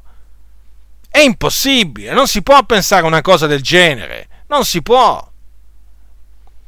Vedete, fare questo discorso sulla prescenza di Dio e Dio sapeva ma non ha predeterminato, significa proprio scombussolare la natura, la natura di Dio. Significa attribuire a Dio un modo di fare che non è il modo di fare di Dio. Vi prendo per esempio l'esempio di, eh, eh, di Gesù, no? di quello che avvenne a Gesù. Ma se uno dovesse ragionare come ragionano questi che negano la predestinazione, noi dovremmo dire che Dio aveva previsto o predetto che i giudei avrebbero ucciso Gesù, ma non ha fatto niente, ripeto, non ha fatto niente affinché i giudei lo uccidessero. Avete capito? È come dire che Dio aveva previsto che i giudei avrebbero crocifisso Gesù, ma non è stato Dio a volerlo. Cioè, non è stato per volontà di Dio che i giudei hanno ucciso Gesù, che hanno compiuto quel disegno criminoso. Ma vi rendete conto? Vi rendete conto che cosa si, si viene indotti a pensare? Eh? Che Dio ha predetto la morte di Gesù ma non l'ha preordinata come evento. È gravissimo affermare una simile cosa. Sì, perché il discorso è quello. Lo, le ho lette le dichiarazioni, non le voglio ripetere. È così. In base a quel ragionamento, eh, perché dice Dio gli eventi non li predetermina, li prevede ma non li prestabilisce. È gravissimo affermare questo. Perché vedete, tutto quello che avvenne a Gesù, eh, tutto quello che fecero a Gesù, sia gli israeliti sia gli ebrei che i gentili lo fecero perché era stato preordinato da Dio, adesso ve lo dimostro. Prendete il capitolo 2 degli Atti degli Apostoli, prendete il capitolo 2 degli Atti degli Apostoli e Pietro l'Apostolo che parla. 2.23. Allora, no, anzi, dal versetto 22. Uomini israeliti, udite queste parole, Gesù il Nazareno, uomo che Dio ha accreditato fra voi, mediante opere potenti e prodigi e segni che Dio fece per mezzo di lui, fra voi, come voi stessi ben sapete, quest'uomo, allorché vi fu dato nelle mani, per il determinato consiglio e per la prescienza di Dio, voi per mandinico inchiodandolo sulla croce lo uccideste, ma Dio lo risuscitò avendo sciolto gli angosciosi legami della morte, perché non era possibile che gli fosse d'essa ritenuto. Avete notato qua? Che cosa c'è scritto? Che fu dato nelle mani degli ebrei per il determinato consiglio di Dio e per la prescenza di Dio. Quindi Dio aveva già innanzi determinato di, di dare Gesù nelle mani degli ebrei. E adesso ascoltate queste altre parole che i discepoli dissero a Gesù durante una preghiera. Capitolo 4, versetto 27 degli atti. E in vero in questa città contro il tuo santo servitore Gesù che tu hai unto si sono raunati Erode e Ponzio Pilato insieme coi gentili e con tutto il popolo di Israele per fare tutte le cose che la tua mano e il tuo consiglio avevano innanzi determinato che avvenissero. Ma è chiaro quindi quegli eventi che si verificarono nella vita di Gesù in questo caso in questo caso eh, il male che Erode, Ponzio Pilato, insieme ai gentili e tutto il popolo Israele fecero a Gesù, che cosa c'è scritto? Tutte, furono tutte cose che la mano di Dio e il suo consiglio avevano predeterminato che avvenissero. Vedete come quegli eventi erano stati predeterminati da Dio. Quindi è falso che il Dio predice ma non predetermina gli eventi. Rigettate questa menzogna, questa asserzione, rigettatela categoricamente, confutatela.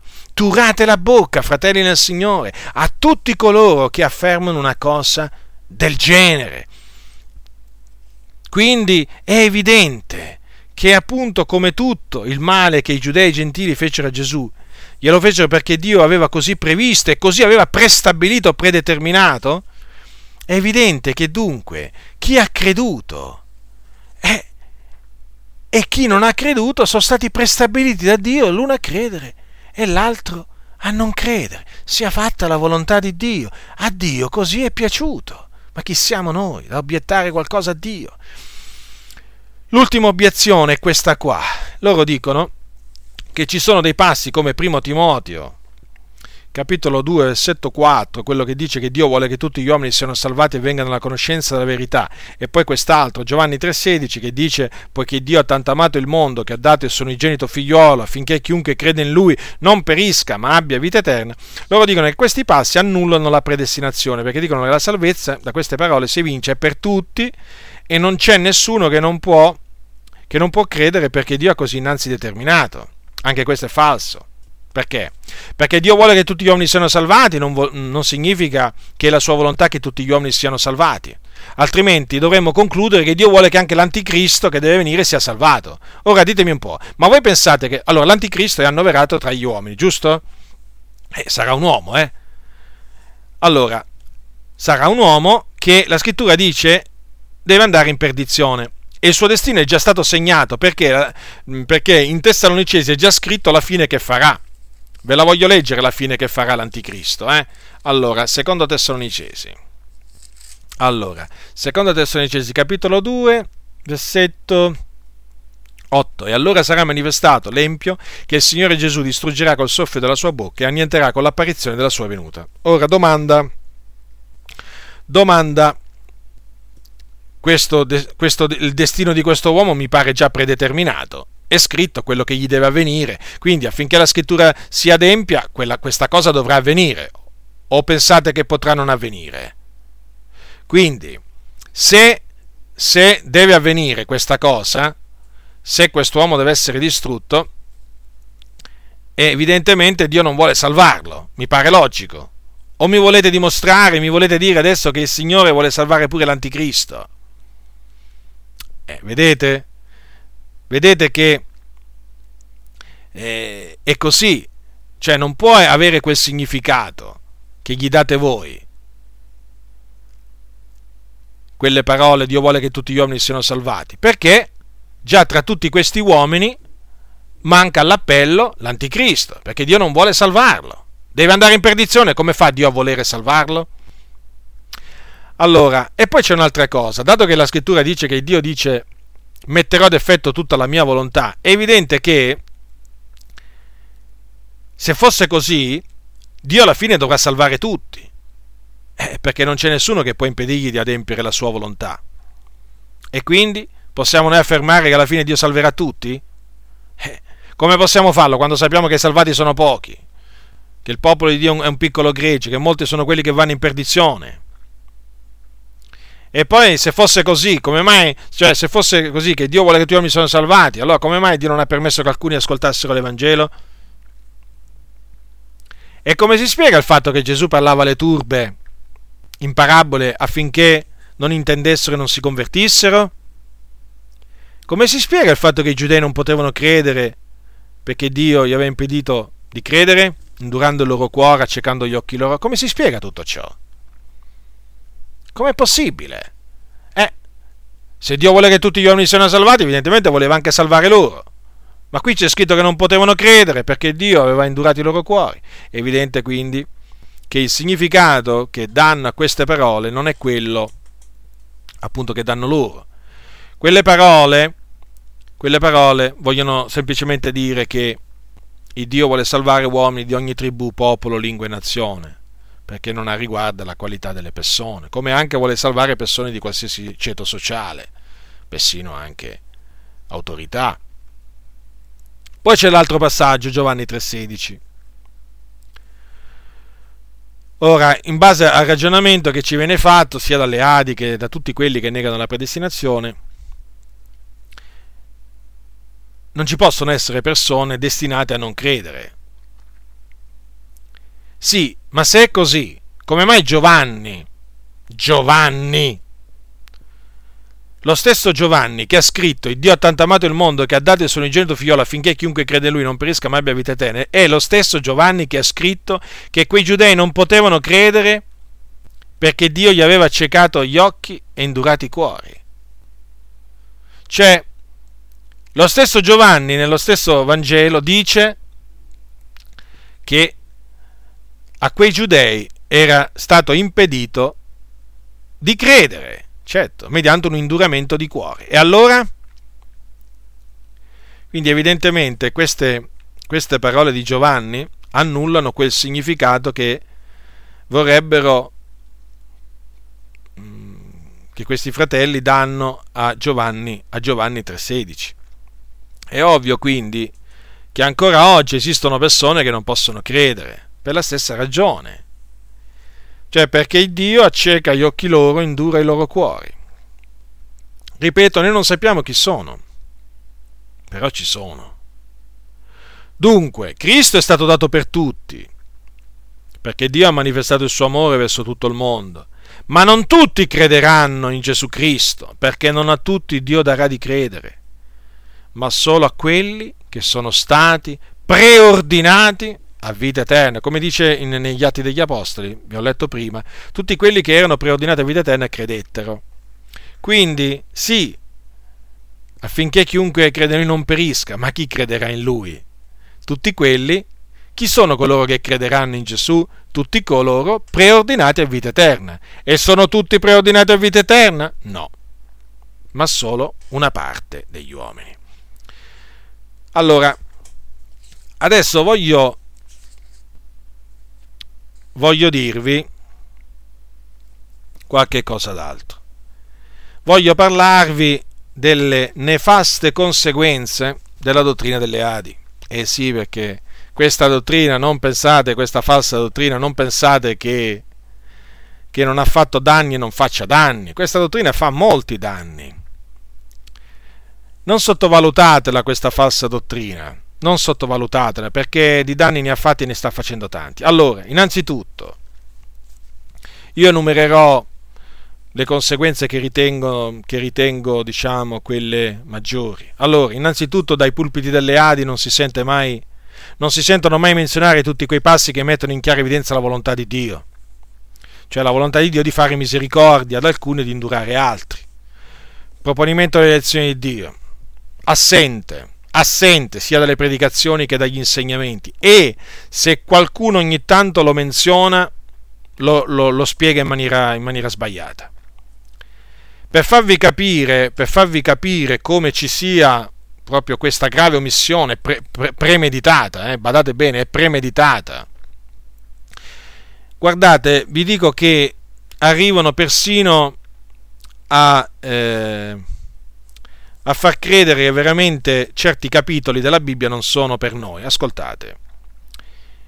Eh, il conduttore di una chiesa Adi dell'Emilia Romagna, durante uno studio biblico sulla lettera ai Romani, giunto al capitolo 9 della lettera ai Romani, ha detto che i capitoli 9 e 11 non sono per noi ma per gli ebrei ed è passato oltre.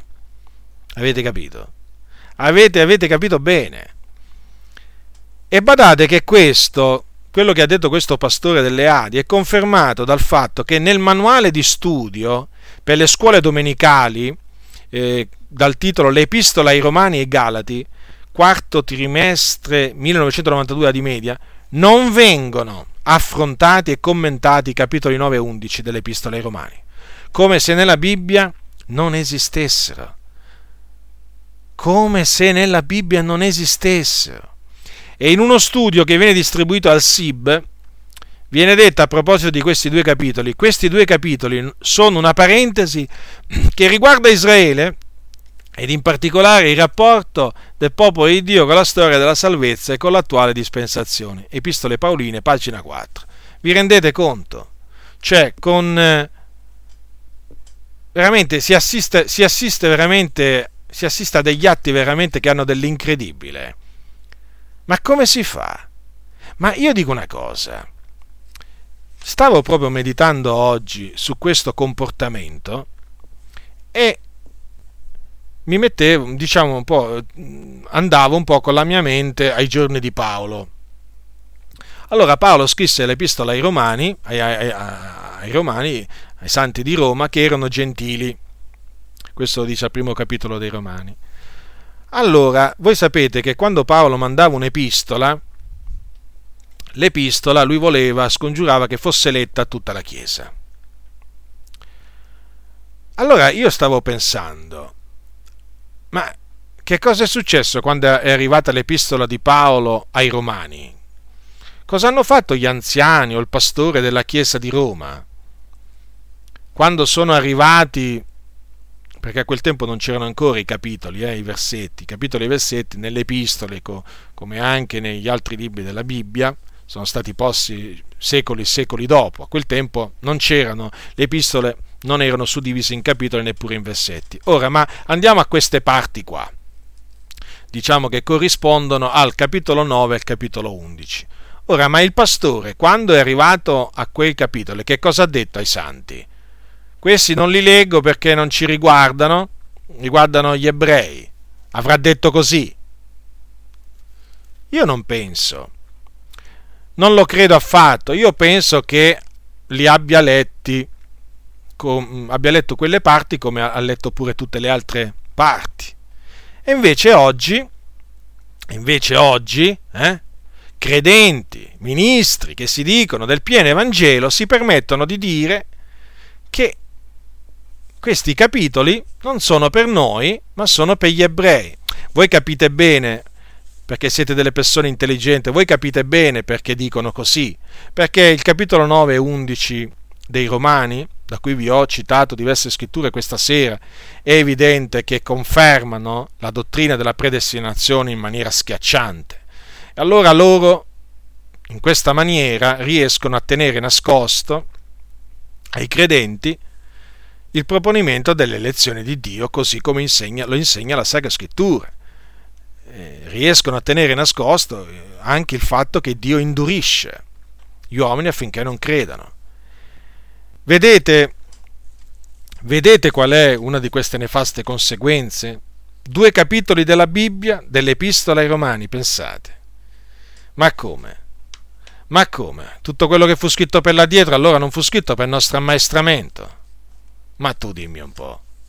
Ma tu dimmi un po' che cosa si deve sentire, quale nefandezza, quale nefandezza.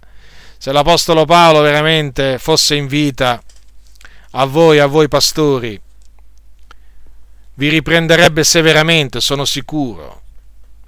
A voi che evitate persino di fare lo studio biblico sul capitolo 9 e l'11 dei Romani, a voi che vi permettete di dire, ah, non sono per noi, sono per gli ebrei.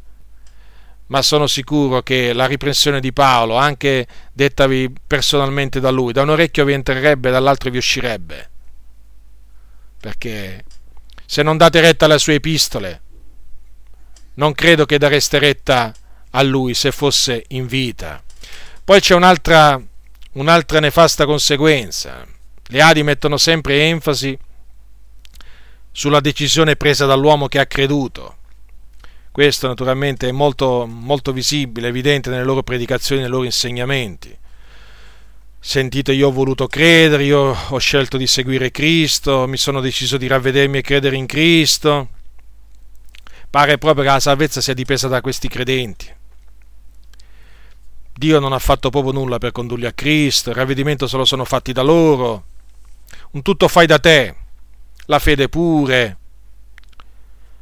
Sembra quasi che la fede ce l'abbiano proprio per qualche merito personale. Dio sembra, sembra quasi da, da come parlano, sembra quasi che Dio gliel'ha data la fede perché meritavano di averla.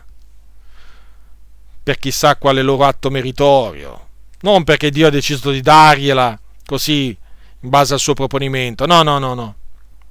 senza che essi meritassero nulla. No, no, no, no, assolutamente. Sembra quasi proprio che se la siano meritata.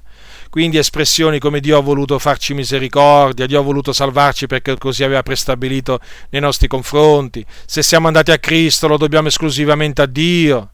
Se Dio non ci avesse attirati a Cristo noi ora saremmo ancora perduti. E altre sono proprio assenti dal parlare dei credenti che appunto sono nelle comunità delle Adi, non di tutti, grazie a Dio, perché ci tengo a precisare che sta aumentando il numero, grazie veramente al Signore, dei credenti a cui Dio apre la mente per intendere le scritture in mezzo alle Adi e che escono, e che escono veramente da questa menzogna che gli è stata insegnata. Che cosa succede naturalmente?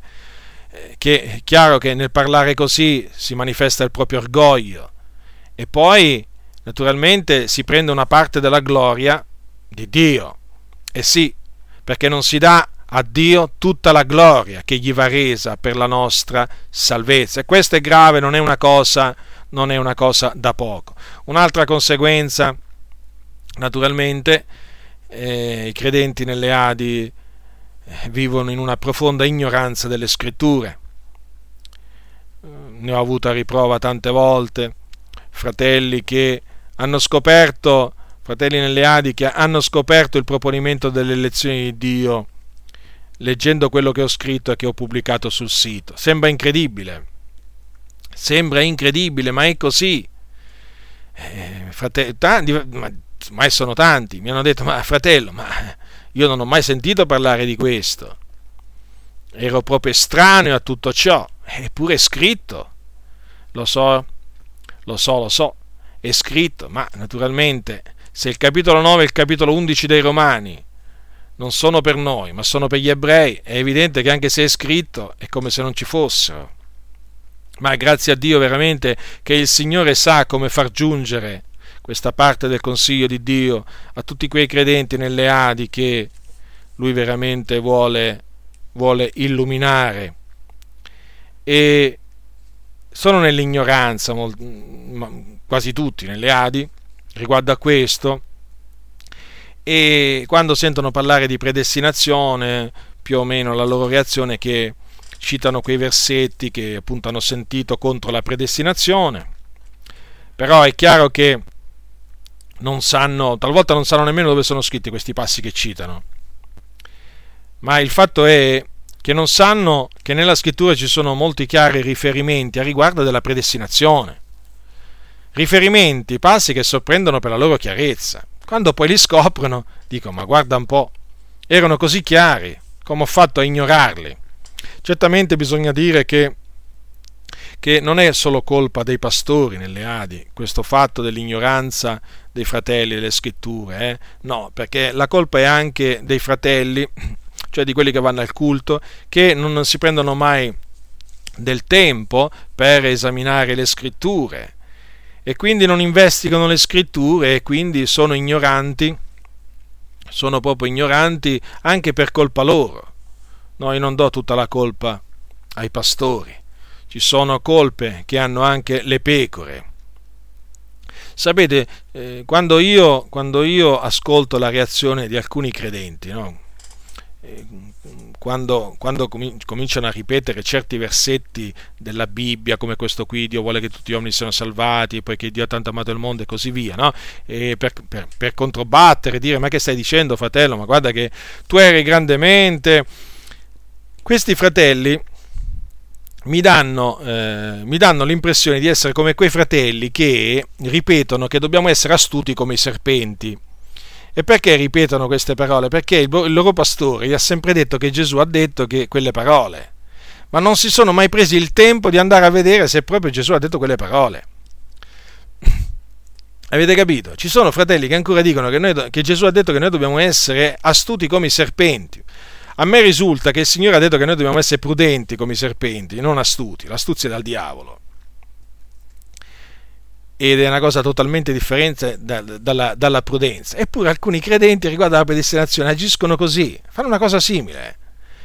Ripetono, ripetono certi concetti pensando che siano dei concetti biblici. Ma non è che si, si preoccupano di andare a vedere nelle sacre scritture se le cose veramente stanno così. D'altronde oggi eh, molti si cibano solo del, del cibo, chiamiamolo domenicale, eh, già quel cibo è scarso. Poi si cibano solo di quello, immaginate come, come vanno avanti certi, certi, credenti. Quindi non è che io mi meraviglio di questa, di questa ignoranza che c'è riguardo alla predestinazione, peraltro non è solo riguardo alla predestinazione, ce ne sono altre cose a cui riguardo c'è tanta ignoranza. Poi naturalmente c'è un'altra mh, nefasta conseguenza, chiaramente che è conseguenziale. A motivo di questa ignoranza reagiscono male, ma male, maniera proprio sconsiderata e folle, eh, quando sentono parlare di predestinazione. E cominciano a lanciarti anche delle parole molto amare, cominciano a dirti che tu presenti un Dio ingiusto, abbiamo visto che non è così, poi che annulli la volontà dell'uomo, abbiamo visto che non è così, ti dicono che induci i credenti alla rilassatezza spirituale e abbiamo visto che non è così. Pensate che ci sono alcuni alcuni nelle Adi che si spingono ad affermare che l'Iddio di cui noi parliamo non è il loro Dio. E il Vangelo che noi predichiamo è un altro Evangelo. Questa è follia. Questa è follia. Se tu sei tra coloro che pensa questo, se tu che mi stai ascoltando pensi una cosa del genere, ti dico che ti devi ravvedere. Ti devi ravvedere, ti, dico, ti devi ravvedere da questo pensiero malvagio perché è un pensiero malvagio. E poi ti voglio ricordare, ti voglio ricordare questo, che forse non lo sai, Luigi Francescon, eh, di cui, di cui vengono tessute le lodi, questo fratello fu uno dei pionieri del movimento pentecostale, anche in Italia, venne in Italia, secondo quello che ci viene detto, per ben due volte, un fedele chiamato fedele servo del Signore. Eh? Io ho un articolo per le mani dove c'è eh, un articolo di Cristiani Oggi, l'organo ufficiale dell'Assemblea di Dio in Italia, che è il, quello del 1988, numero 23, eh? dove appunto c'è un articolo a cura di Francesco Toppi su Luigi Francescon e veramente si parla bene di questo servo del Signore eh, che ha contribuito all'avanzamento del regno di Dio anche qui in Italia, soprattutto in Brasile, anche in America, però è venuto anche qui in Italia.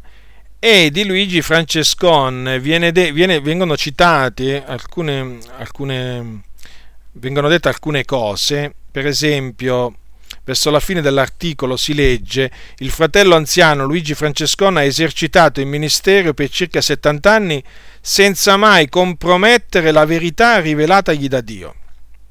Un uomo benedetto, il quale avendo ricevuto tante manifestazioni di grazia dal Signore ha potuto vivere un'esistenza tanto preziosa. Poi c'è scritto anche, avendo passato tutta la vita al servizio di Dio e meditando la sua parola, egli è passato all'eternità per ricevere le benedizioni divine promesse. E, ehm, eh, sì, sì, poi viene detto anche che era un sincero amante della Bibbia e grande ammiratore del vasto ministero affidato alla società, alle società bibliche. Ebbene, dovete sapere che Luigi Francescon credeva nella predestinazione. Ma cosa stai dicendo? Voi mi direte. Sì, sì, Luigi Francescon, che fa parte appunto del gran nuvolo di testimoni cioè dei pionieri del movimento evangelico pentecostale italiano, ebbene Luigi Francescon credeva fermamente nella predestinazione. Cioè, per dirla, per dirla in altri termini, se Luigi Francescone fosse in vita vi confuterebbe, come sto facendo io. Esattamente come sto facendo io. Perché Luigi Francescon credeva nella predestinazione. Come anche ci credeva Charles Spurgeon Charles Spurgeon, di cui appunto le Adi hanno pubblicato diversi libri, meditazioni, credeva nella, nella, nella predestinazione. Eppure Charles Spurgeon viene appunto presentato come il principe dei predicatori. Come mai? Il principe dei predicatori allora predicava un altro Vangelo? Ma mi dovete spiegare questo fatto voi. Predicava un'eresia di perdizione, credeva nella predestinazione. Charles Spurgeon predicava la predestinazione. Allora come la mettiamo? Qui c'è qualcosa che non va. C'è proprio qualcosa che non va qua, eh? Quindi Luigi Francescon e Charles Spurgeon, di cui appunto voi tessete le lodi, predicavano la predestinazione. Voi non ci credete perché Toppi ha detto noi non crediamo nella predestinazione. Evidentemente, chi sono i fedeli servitori del Signore? Allora, quelli che annullano la predestinazione o quelli che la, pre- o quelli che la insegnano? Quelli che la manifestano ai fratelli o quelli che la nascondono? Eh sì, che tristezza. Allora, un'altra nefasta conseguenza. È chiaro che un abisso chiama un altro abisso. Un po' di lievito fa lievitare tutta la pasta, quindi non è che c'è da meravigliarsi di tutte queste conseguenze negative. Allora le Adi fanno passare Dio per un Dio inoperoso e inattivo. E certo, perché da come parlano pare che Dio abbia cominciato a operare nella persona dal momento in cui ha creduto, non prima. Prima che uno ha creduto, Dio era seduto sul trono ma non faceva proprio niente. Aspettava semplicemente che poi gli eventi prendessero il corso. Poi vedremo appunto questo corso chi gliel'ha fatto prendere. Perché qui non si capisce. Questo corso delle cose, com'è che è andato a finire che ha preso appunto questa direzione? se Dio che non è predeterminato eh, il nostro credere, qui veramente dopo vi domanderò eh, chi, come mai ci, ci troviamo noi allora in questa situazione. Perché? Perché loro dicono questo? Appunto perché abbiamo visto che loro dicono che Dio semplicemente sapeva, solo che essi avrebbero creduto, ma non è che ha fatto, che, ha fatto sì che si credessero. Loro dicono appunto che i credenti sono entrati a far parte della Chiesa non in quanto erano stati predestinati, ma sono stati predestinati in quanto sono entrati a far parte della Chiesa di Dio. Quindi in questa maniera hanno sconvolto l'ordine delle cose stabilite chiaramente dalla parola del Signore. Eh, certo, come si fa a mettere cioè una cosa dopo quando deve essere messa prima? Una cosa prima quando deve essere messa dopo? D'altronde, vedete, queste sono conseguenze, conseguenze di una falsa dottrina. Per quanto concerne la fede, essi affermano che non è vero che Dio la dona ad alcuni e la nega ad altri, perché vi ho, vi ho citato prima quel, quelle parole, quelle parole scritte da Francesco Toppia appunto nel, in quell'articolo eh, sull'appunto che si, che si intitola, no, non quell'articolo, quel quella risposta a quella domanda in a domanda risponde. E allora c'è, c'è non poca confusione in quelle parole. E tutta questa confusione nasce dall'esigenza di non far apparire Dio ingiusto, perché è quello che assilla i pastori delle Adi, cioè non bisogna far apparire in nessuna maniera Dio ingiusto. Io parlo alla maniera delle Adi in questo caso. Allora che cosa devono fare? Devono arrivare a, persino a negare che non tutti hanno la fede, come dice chiaramente la scrittura. Prendete 2 Tessalonicesi capitolo 3 versetto 2. Allora, 2 Tessalonicesi capitolo 3 versetto 2 dice così, la, dice così Paolo, dei rimanenti fratelli, pregate per noi perché la parola del Signore si spanda e sia glorificata come è tra voi e perché noi siamo liberati dagli uomini molesti e malvagi, poiché non tutti hanno la fede. Ora, è evidente che non tutti hanno la fede perché? Perché non, Dio non la dà a tutti. E la fede è il dono di Dio, quindi non tutti hanno la fede perché Dio non la dà a tutti. Allora, è evidente che per poter presentare un Dio che eh, diciamo mh, dà a tutti, dà a tutti la possibilità di salvarsi, è chiaro che devono presentare eh, un ragionamento eh, che fa credere che Dio dà la fede a tutti, la chiamano lì fede, fede naturale, adesso se non ricordo, allora vado a vedere, allora la chiamano fede naturale, sì. Vabbè, chiaramente tutte cose strane, concetti estranei alla parola, alla parola del Signore, però ecco che è uscita fuori questa fede naturale che poi si unisce, insomma fanno tutta un, un, una confusione a tale riguardo. Allora, eh, è chiaro che da quello che dice la Sacra Scrittura non tutti hanno la fede, ma questo passo, vedete, manca assolutamente nella risposta che, che Toppi dà eh, in una domanda e risponde. Questo significa che non credono a quello che Paolo dice, perché se c'è una domanda nella cui risposta va citato questo versetto, che poi è unico proprio in tutta la Bibbia, non tutti hanno la fede, eh, è unico proprio è evidente che non credono che non tutti hanno la fede, infatti dicono che tutti hanno una misura di fede che appunto loro chiamano fede, fede naturale. Queste parole invece fanno proprio capi, ca, capire che non tutti hanno la fede.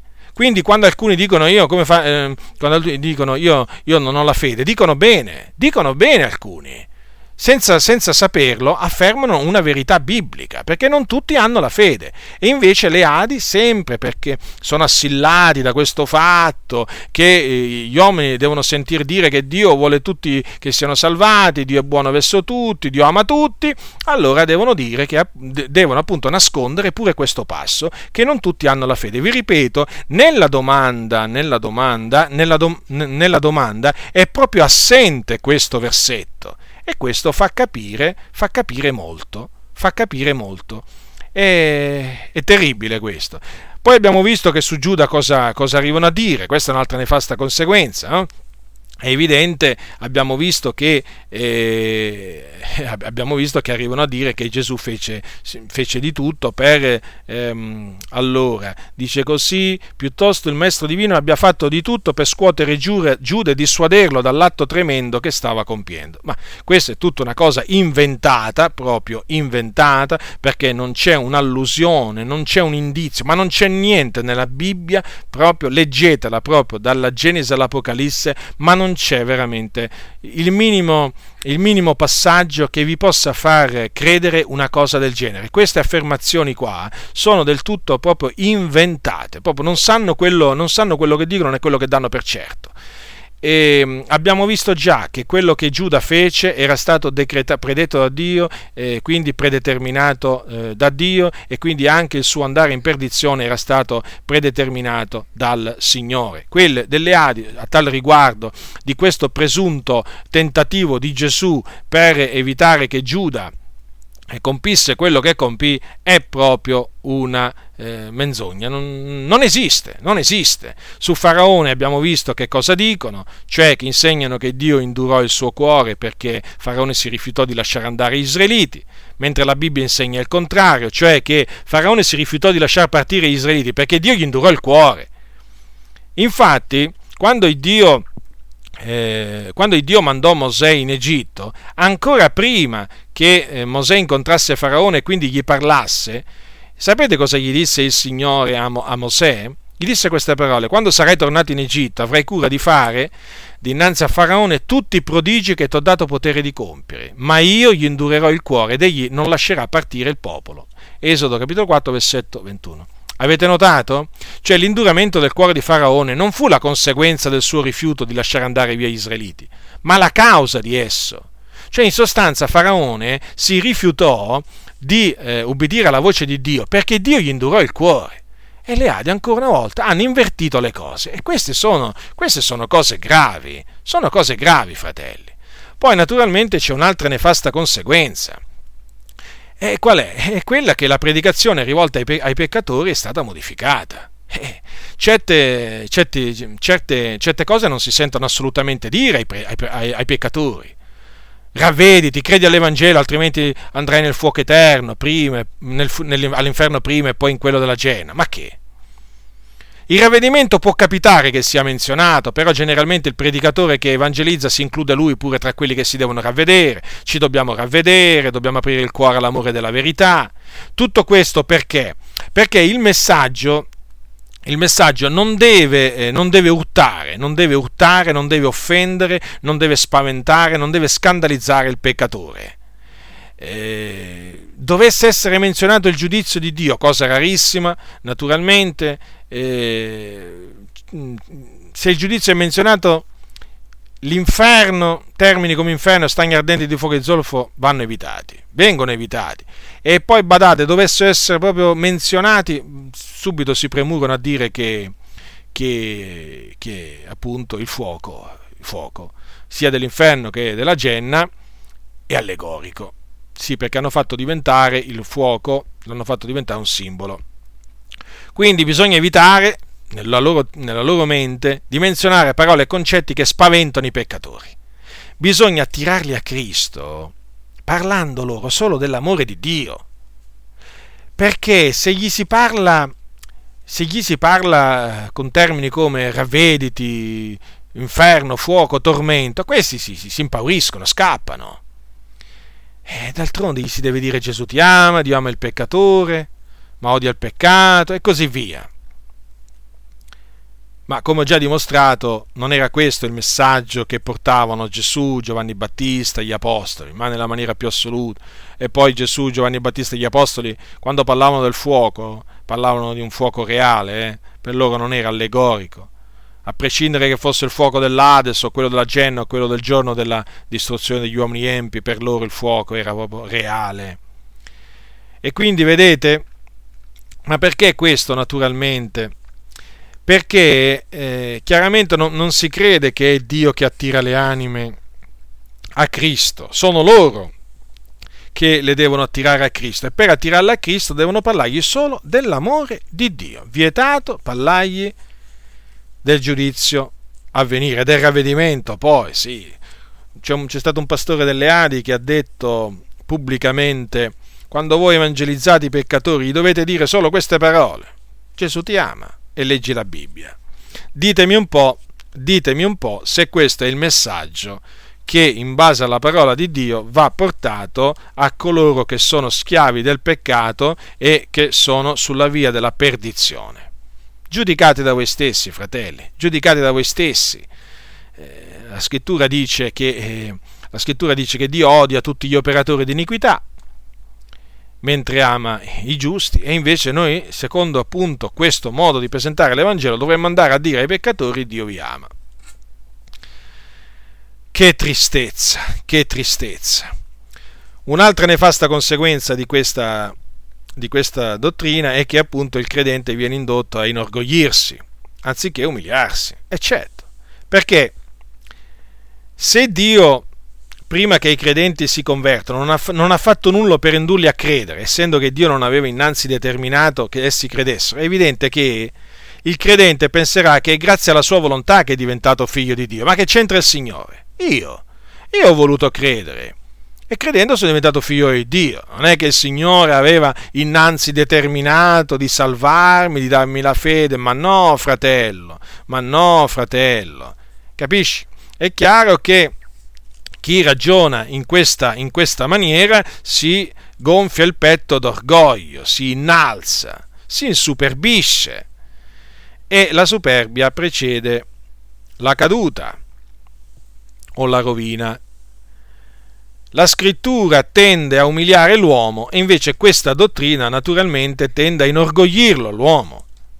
Eh, gli, fa credere, eh, gli fa credere che quasi che il ravvedimento alla fede se li sia autoprodotti lui, che siano qualcosa che vengono da lui, però dice la scrittura che hai tu che non l'hai ricevuto.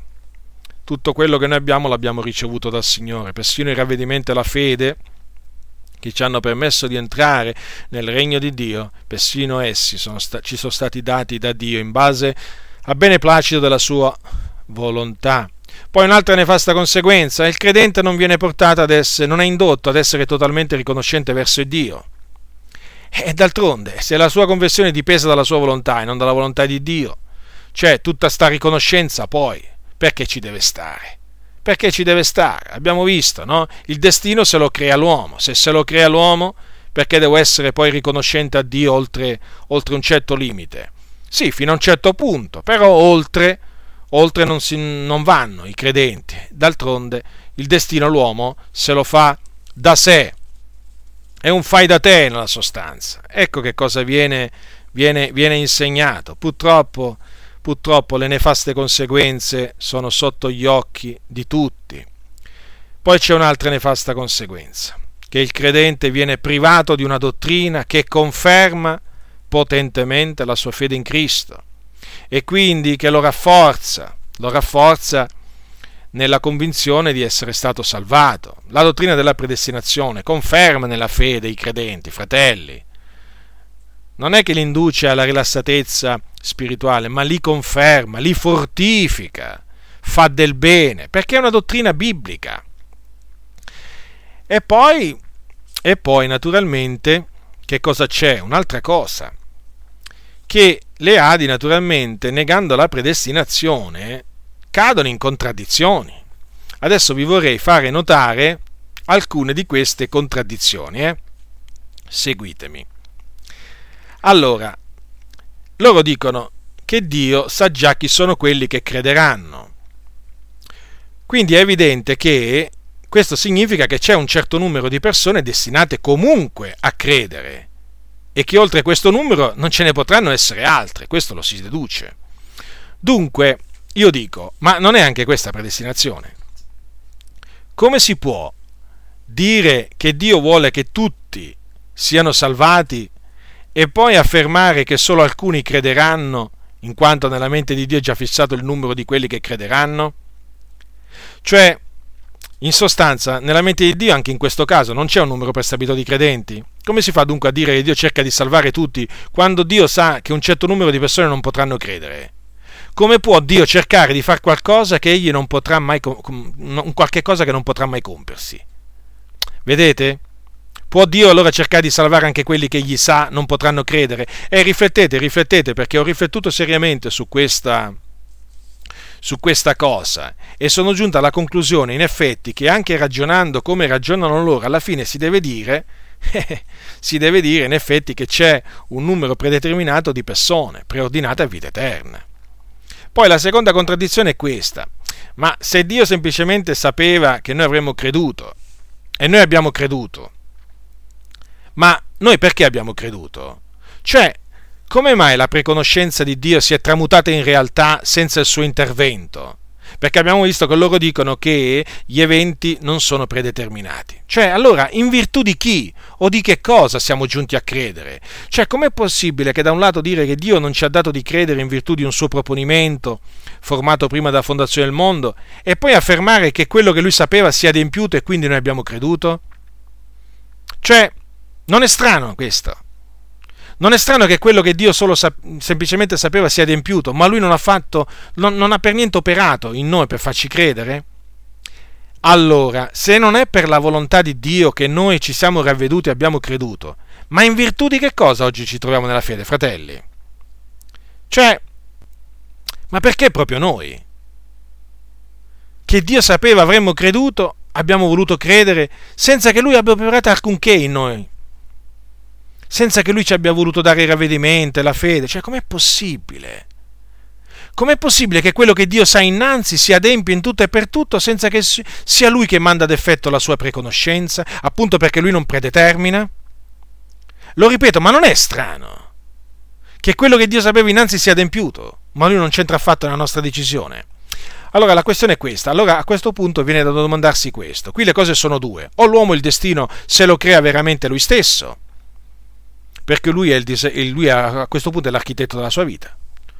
O altrimenti l'uomo è in balia di qualche forza impersonale o di una sorta di fato che lo spinge ad agire in maniera tale che, guarda un po', alla fine quello che Dio ha previsto, sa sul suo conto, si verifica.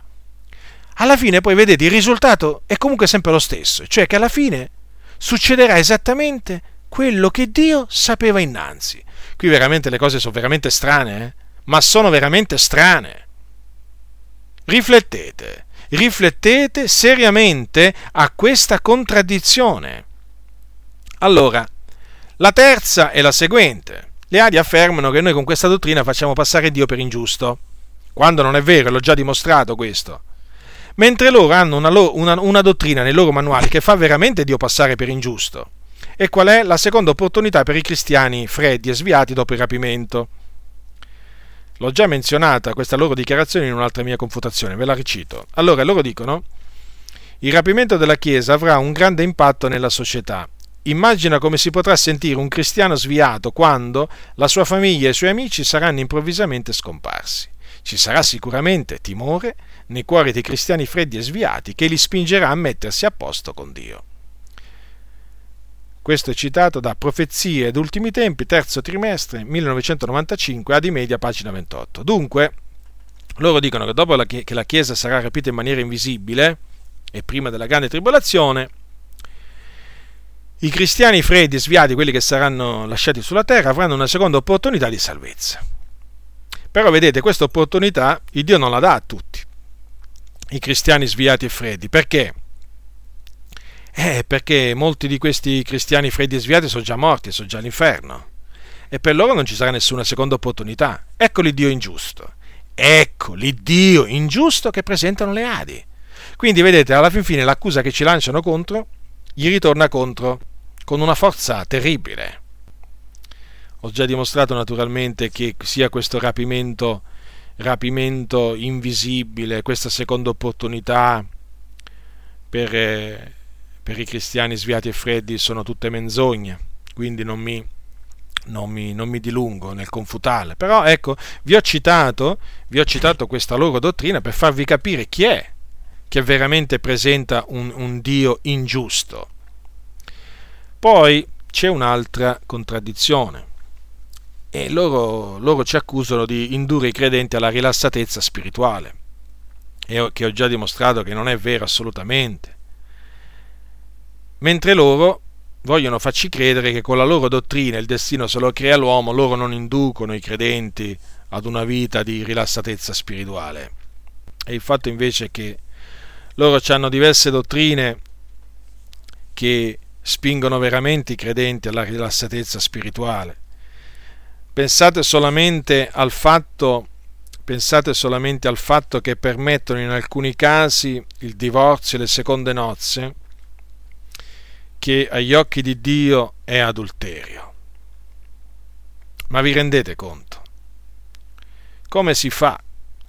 Come si fa ad accusare chi predica la predestinazione di indurre alla rilassatezza spirituale e poi loro, sul loro libro La famiglia cristiani oggi,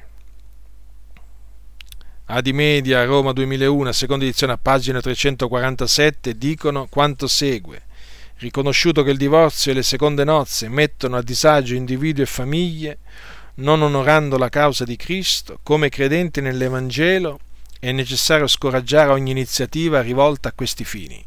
Esistono tuttavia circostanze eccezionali nelle quali il credente può trovarsi, suo malgrado, nella necessità di passare a seconde nozze. In questi casi ognuno è chiamato ad assumersi in proprio ogni responsabilità davanti a Dio senza coinvolgere in alcun modo ministri e comunità affinché l'esistenza di tali casi non costituisca un precedente che possa menomare la testimonianza dell'Evangelo resa dalle Chiese.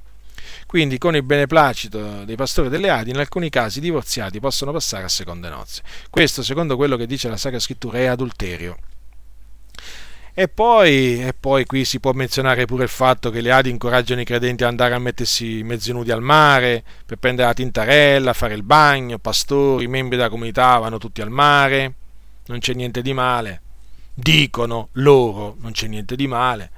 Ma io dico, ma L'Apostolo Paolo non, non, è stato Paolo che ha detto di, che ci dobbiamo astenere da ogni apparenza di male. Evidentemente non l'ha detto allora. Ma non è Paolo che ha detto che il nostro corpo è il Tempio dello Spirito Santo, che questo corpo va conservato in santità ed onore, eh? che non ci dobbiamo dare a passioni di concupiscenza come fanno i pagani che non conoscono il Dio. Ma non le ha dette Paolo queste parole? Evidentemente evidentemente non le ha dette Paolo, perché d'altronde se sono permesse queste concupiscenze, e poi abbiamo visto che, che se c'è una dottrina che induce alla rilassatezza spirituale è proprio quella del, del, della seconda opportunità che viene data ai credenti sviati e freddi dopo il rapimento. Perché ditemi un po' voi, ditemi un po' voi se questa non è una, una dottrina che induce alla rilassatezza spirituale. Cioè un credente nel sentir dire che per lui ci sarà una seconda opportunità dopo che Cristo sarà tornato, a prendere i suoi, cioè come fa a essere incoraggiato e spronato a santificarsi nel timore di Dio? Tanto, tanto lui penserà, anche se faccio il ribelle, dopo che Cristo tornerà ci avrò una seconda opportunità. Pure vedete, queste cose vengono insegnate. Allora voglio concludere adesso eh, dicendovi, fratelli, perché la dottrina della predestinazione deve essere creduta e insegnata. Innanzitutto perché è biblica, ve l'ho dimostrato, ci sono tanti passi nella scrittura, tante storie che in una maniera o nell'altra confermano la predestinazione. In secondo luogo perché esalta la sovranità e l'onnipotenza di Dio, fa capire all'uomo che Dio fa tutto ciò che gli piace e non deve rendere proprio conto a nessuno dei suoi atti. E poi, in terzo luogo, perché conferma chiaramente la salvezza per grazia di Dio. D'altronde lo stesso Paolo ha detto che Dio ci ha salvati e ci ha rivolto una santa chiamata non secondo le nostre opere, ma secondo il proprio proponimento e la grazia che ci è stata fatta in Cristo Gesù avanti secoli. Considerate, ci è stata fatta grazia in Cristo Gesù avanti secoli. E questo naturalmente in virtù del proponimento delle elezioni di Dio. Quindi è una dottrina proprio che conferma pienamente la salvezza per grazia. Sapete, il credente dinanzi a questa dottrina riconosce di avere ricevuto tutto dal Signore per grazia e per nessun merito. È proprio fortificato nella convinzione di non avere fatto proprio nulla per meritarsi, per ricevere la salvezza, ma di avere ricevuto tutto in virtù della grazia di Dio. Quindi riconosce di non avere nulla di sé, D'altronde la scrittura dice che hai tu che non l'hai ricevuto. Se Dio ci ha dato il, sia il ravvedimento che la fede, che cosa possiamo dire noi? Di avere qualche cosa non, che, che, non, che, che, non, abbiamo ricevuto da Dio. Eppure, eh, come anche l'intendimento, l'intendimento eh, di cui noi eravamo primi, chi ce l'ha dato? Il Signore. Figliolo di Dio dice è venuto e ci ha dato intendimento per conoscere colui che è il vero quindi vedete, fratelli, alla fine quanto questa, questa dottrina è importante. Poi questa, la dottrina della, pre, della predestinazione non fa che confermare nella fede il credente e fortifica la sua, la sua certezza di essere stato salvato. E poi, e poi, per ultimo, questa dottrina da, conferisce tanta consolazione al credente in mezzo a questa valle di lacrime questo, durante questo pellegrinaggio che tutti noi stiamo, stiamo facendo sulla terra. Una grande, una grande consolazione veramente, perché vedete il credente che eh, crede di essere stato preconosciuto, predestinato, chiamato, giustificato, che cosa, che cosa potrà dire? Che cosa potrà dire poi? Non solo potrà dire che tutte le cose cooperano al bene di quelli che amano Dio, ma potrà dire anche queste parole che disse l'Apostolo Paolo ai Romani. Se Dio è per noi, chi sarà contro di noi? Colui che non ha risparmiato il suo proprio figliuolo, ma l'ha dato per tutti noi, come non ci donerà egli anche tutte le cose con lui? Chi accuserà gli eletti di Dio? Il Dio è quel che li giustifica. Chi sarà quel che li condanni? Cristo Gesù è quel che è morto e più che questo è risuscitato ed è alla destra di Dio ed anche intercede per noi. Chi ci separerà dall'amore di Cristo? Sarà forse la tribolazione, o la distretta, o la persecuzione, o la fame, o la nudità, o il pericolo, o la spada? Come scritto, per amor di te noi siamo tutto il giorno messi a morte, siamo stati considerati come pecore da macello. Anzi, in tutte queste cose noi siamo più che vincitori in virtù di colui che ci ha amati, poiché io sono persuaso che né morte né vita, né angeli né principati, né cose presenti, né cose future, né potestà né altezza, né profondità né alcun'altra creatura potranno separarci dall'amore di Dio che è in Cristo Gesù nostro Signore. Quindi, fratelli del Signore, ritenete fermamente la dottrina del proponimento dell'elezione di Dio per tutte queste, tutte queste ragioni e vi esorto a guardarvi da tutti quelli che la negano, la calpestano, la offuscano. Vi esorto a investigare le scritture, a assimilare le scritture, deporle nel vostro cuore tutte queste scritture e tante altre ancora che citano, che parlano in una maniera o nell'altra della, della, dell'elezione, averle pronte sempre sulla vostra bocca per veramente proclamarle e per turare la bocca a coloro che nella loro, nella loro, ignoranza offuscono questa importante, così importante parte del consiglio di Dio. E a tutti coloro, a tutti coloro che eh, non credono nella predestinazione, dico, eh, dico queste cose. Rientrate in voi stessi, riconoscete la verità che è in Cristo Gesù, non ostinatevi, perché eh, se vi ostinate ne avrete solo del danno voi stessi. Riconoscete quello che dice la Sacra Scrittura, accettate quello che dice la Sacra Scrittura, così come trovate scritto. Non smettete di darvi, smettete di darvi a, di fare vani ragionamenti per il vostro, per il vostro bene e per il bene di quelli che vi sono, vi sono attorno. Che la grazia del Signore nostro Gesù Cristo sia con tutti coloro che lo amano con purità incorrotta. Amen.